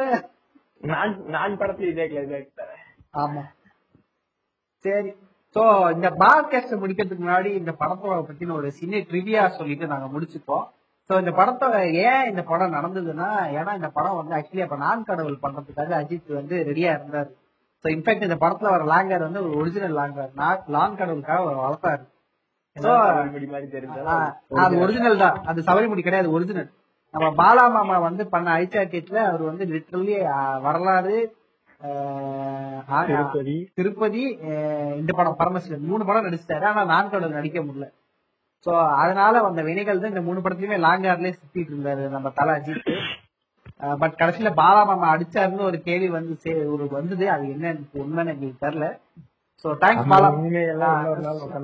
பட் தேங்க்ஸ் பாலா மாமா, நீங்க ஆரியாவை கேட்ச் பண்ணதுக்கு. ஆமா சோ நான் கடவுள் நான் இன்னி வரைக்கும் பார்த்து பாலா மாமா பார்த்து பூரி பறையிற ஒரு படமும் நாசமா போயிருந்துருக்கோம். அது மட்டும் இல்லாம இந்த படம் வந்த டைம் வந்து என் வாழ்வில் ஒரு வசந்த காலம். இந்த படத்தை பார்க்காதனால இல்ல, ஏன்னா அந்த டைம்ல வந்து நான் ரொம்ப சின்ன பையன். அப்ப வந்து நாங்க கும்பகோணத்துல இருந்தோம். அப்ப வந்து எங்க சொந்தக்கார, எங்க அத்தை ஃபேமிலி, எங்க தாத்தா பாட்டி, நாங்க அந்த ஒரு வீடே பாத்தீங்கன்னா ஒரு வயல்வெளி பக்கத்துல ஒரு வயல்வெளி இருக்கும். அந்த இடமே சூப்பரா என்னன்னா நம்மளுக்கு ஒரு சில படங்கள் பார்க்கும்போது அந்த படம் வந்த டைத்துல அந்த வாசனை கூட நம்மளுக்கு ஞாபகம் வரும். அப்படியே அந்த வாசனை கூட இந்த நாஸ்டால்ஜியா ஃபீலிங்னு சொல்லுவாங்க. சோ எனக்கு இந்த படம் பார்க்கும்போது என்னதான் படம் எரிச்சலா இருந்தாலும் அந்த படம் பார்க்கும்போது எனக்கு அந்த டைம் பீரியட், அந்த வீடு, அந்த சின்ன வயசுல நாங்க இருந்தது, அந்த பக்கத்துல இருந்த வயல்வெளி, அந்த பனி, அந்த வாசனை, சோ அதெல்லாம் எனக்கு அப்படியே ஞாபகம் வந்துட்டே இருந்தது. அந்த ஒரு நாஸ்டால்ஜிக் ஃபீலிங் இருந்தது எனக்கு இந்த படம் பார்த்துட்டே இருக்கும்போது. சோ அந்த விதத்துல அந்த ஒரு விதத்துல இந்த படத்தை ரொம்ப ரெமம்பரன்ஸா இருந்தது. ரெண்டாவது வந்து அந்த டைம்ல வந்து மார்கழி மாசத்துல வந்து அந்த கோயில் திருவிழா செய்யறதுல அந்த பாட்டு, அந்த அல்லே துல்லா அல்லே, அப்புறம் ஆசை, நீங்க கேட்கலாம் கோயில் திருவிழால இந்த பாட்டுதான் போடுவாங்களான்னு. அவன் போடுவாங்க, நீங்க கோயில் இல்ல ஆடலும் பாடலும் நான் சொல்லல, ஆடலும் பாடலும் வேற. நான் சொல்றேன் அந்த ஸ்பீக்கர்ல சொல்றேன், காலையில கருப்பூர நாயகியே கனகவல்லியே பாட்டு போட்டுட்டு அடுத்த மணிக்கு மேல சீடி முடிஞ்சு போயிருங்க, அதனால சீன்ல பாட்டுக்கு போயிருவாங்க. இல்ல இல்ல அதான் அந்த கற்பூர நாயகியை பாட்டு போட்டுட்டு அடுத்து வந்து ஆசை தோசை, நீ என்னடா காம்பினேஷன் இருக்கு, அது போட்டா அப்ப ஆக்சுவலி தாமிர பரணி வரல வந்திருந்தா போட்டிருப்பீங்க. நான் என்ன சொல்ல வரேன்னா ஒரு கோயில் திருவிழால அந்த கற்பூர நாயகியை பாட்டு போட்டு ஆசாதோசை போடுவாங்க. என்னடா அப்பயே எனக்கு கேட்க தோணும், என்னடா இது கோயில் திருவிழாக்கு இந்த பாட்டுக்கு என்னடா சம்பந்தம். சரி அந்த அப்படியே நாங்க வீட்டுல இருப்போம், வீட்டுல கடைக்கு போகும்போது இந்த அந்த பழைய ஸ்பீக்கர்ல, இப்ப எனக்கு தெரிஞ்ச அந்த ஸ்பீக்கர்ல அவ்வளவு அந்த ஸ்பீக்கர் கல்ச்சர் பெருசா இல்ல. பட் அந்த பழைய குணல் மாதிரி ஒரு ஸ்பீக்கர் இருக்கும் ஞாபகம், கொழா புட்டு கொழா ஸ்பீக்கர், அந்த சுப்பிரமணியம் அந்த மாதிரி ஒரு ஸ்பீக்கர்ல ஓடும். அது குவாலிட்டியே ரொம்ப இறச்சலா இருக்கும், பட் அது கேட்க நல்லா இருக்கும். அதான் சொல்றேன், இந்த பரமசிவன் நான் அனுபவிச்ச ஒரே நல்ல விஷயம் அந்த டைம் பீரியட், அந்த ஆதி அந்த என்டையர் டைம் பீரியட் வந்து இந்த டிப்ரெசிங் டைம்லயே அந்த டைம் பீரியட் வந்து என்ன ரொம்ப சில் பண்ணுச்சு. அதுதான் ஒரே ஒரு நல்ல விஷயம். மற்றபடி சாணி தான் மிதிச்சதான் இந்த படத்தை என்ன செஞ்சாலும் தேராது. நீங்க படத்துல என்னதான் நீங்க உருட்டு பெறட்டாலும் இந்த படம் பரமசிவன். The third eye எண்டுக்கு வந்துட்டோம். எண்டுக்கு வந்து இன்னொரு பாடலை வந்து பாடி நாங்க இந்த எண்டை நிறைவேற்றணும்னு நினைக்கிறோம். என்ன பாடல்? அதே பாடுவோம், நான் எல்லாம் கூப்பா பாடுவோம் வச்சிருந்தீங்க. இல்ல இல்ல ஆக்சுவலி வேற எதுவும் யோசிக்கல, ஆசாதோசையை பாடிட்டு நம்ம நிறைவேற்றுவோம். Okay ready? குரூப்பா எனக்கு அந்த பாட்டு வேணும், இந்த டைட்டில் மியூசிக் யூஸ் பண்ணிக்கலாம், இந்த பாட்டு பாடலாம். இல்ல இல்ல ஆசாதோசையை பாடுவோம். அது பாடுவோம் நம்ம. ஆசதோசை குண்டி மேல கைய தெரியாது, அதனால ஆசதோசையை பாடிடுவோம். Okay, ready? 1 1 2 3 கோ. ரெடி? ஆசதோசை அப்பளம் வட ஆசைப்பட்டது செய் செய் செய். அப்புறம் வந்து இன்னொரு லிரிக்ஸ் போவோம். நான் அது இன்னைக்கு வத்தலை கொண்டு இன்னைக்கு இல்ல இல்ல இல்ல ஐயா இன்னைக்கு வத்தலை கொண்டு நாளைக்கு செங்கல் பட்டு இன்னைக்கு உனக்கு இன்னு வந்திருக்க நாங்க போகாத ஊரே இல்ல ஊரே பேரே இல்ல நான் பிறந்த 10 ஊரு ஜாலி வளர்ந்த ஜில்லா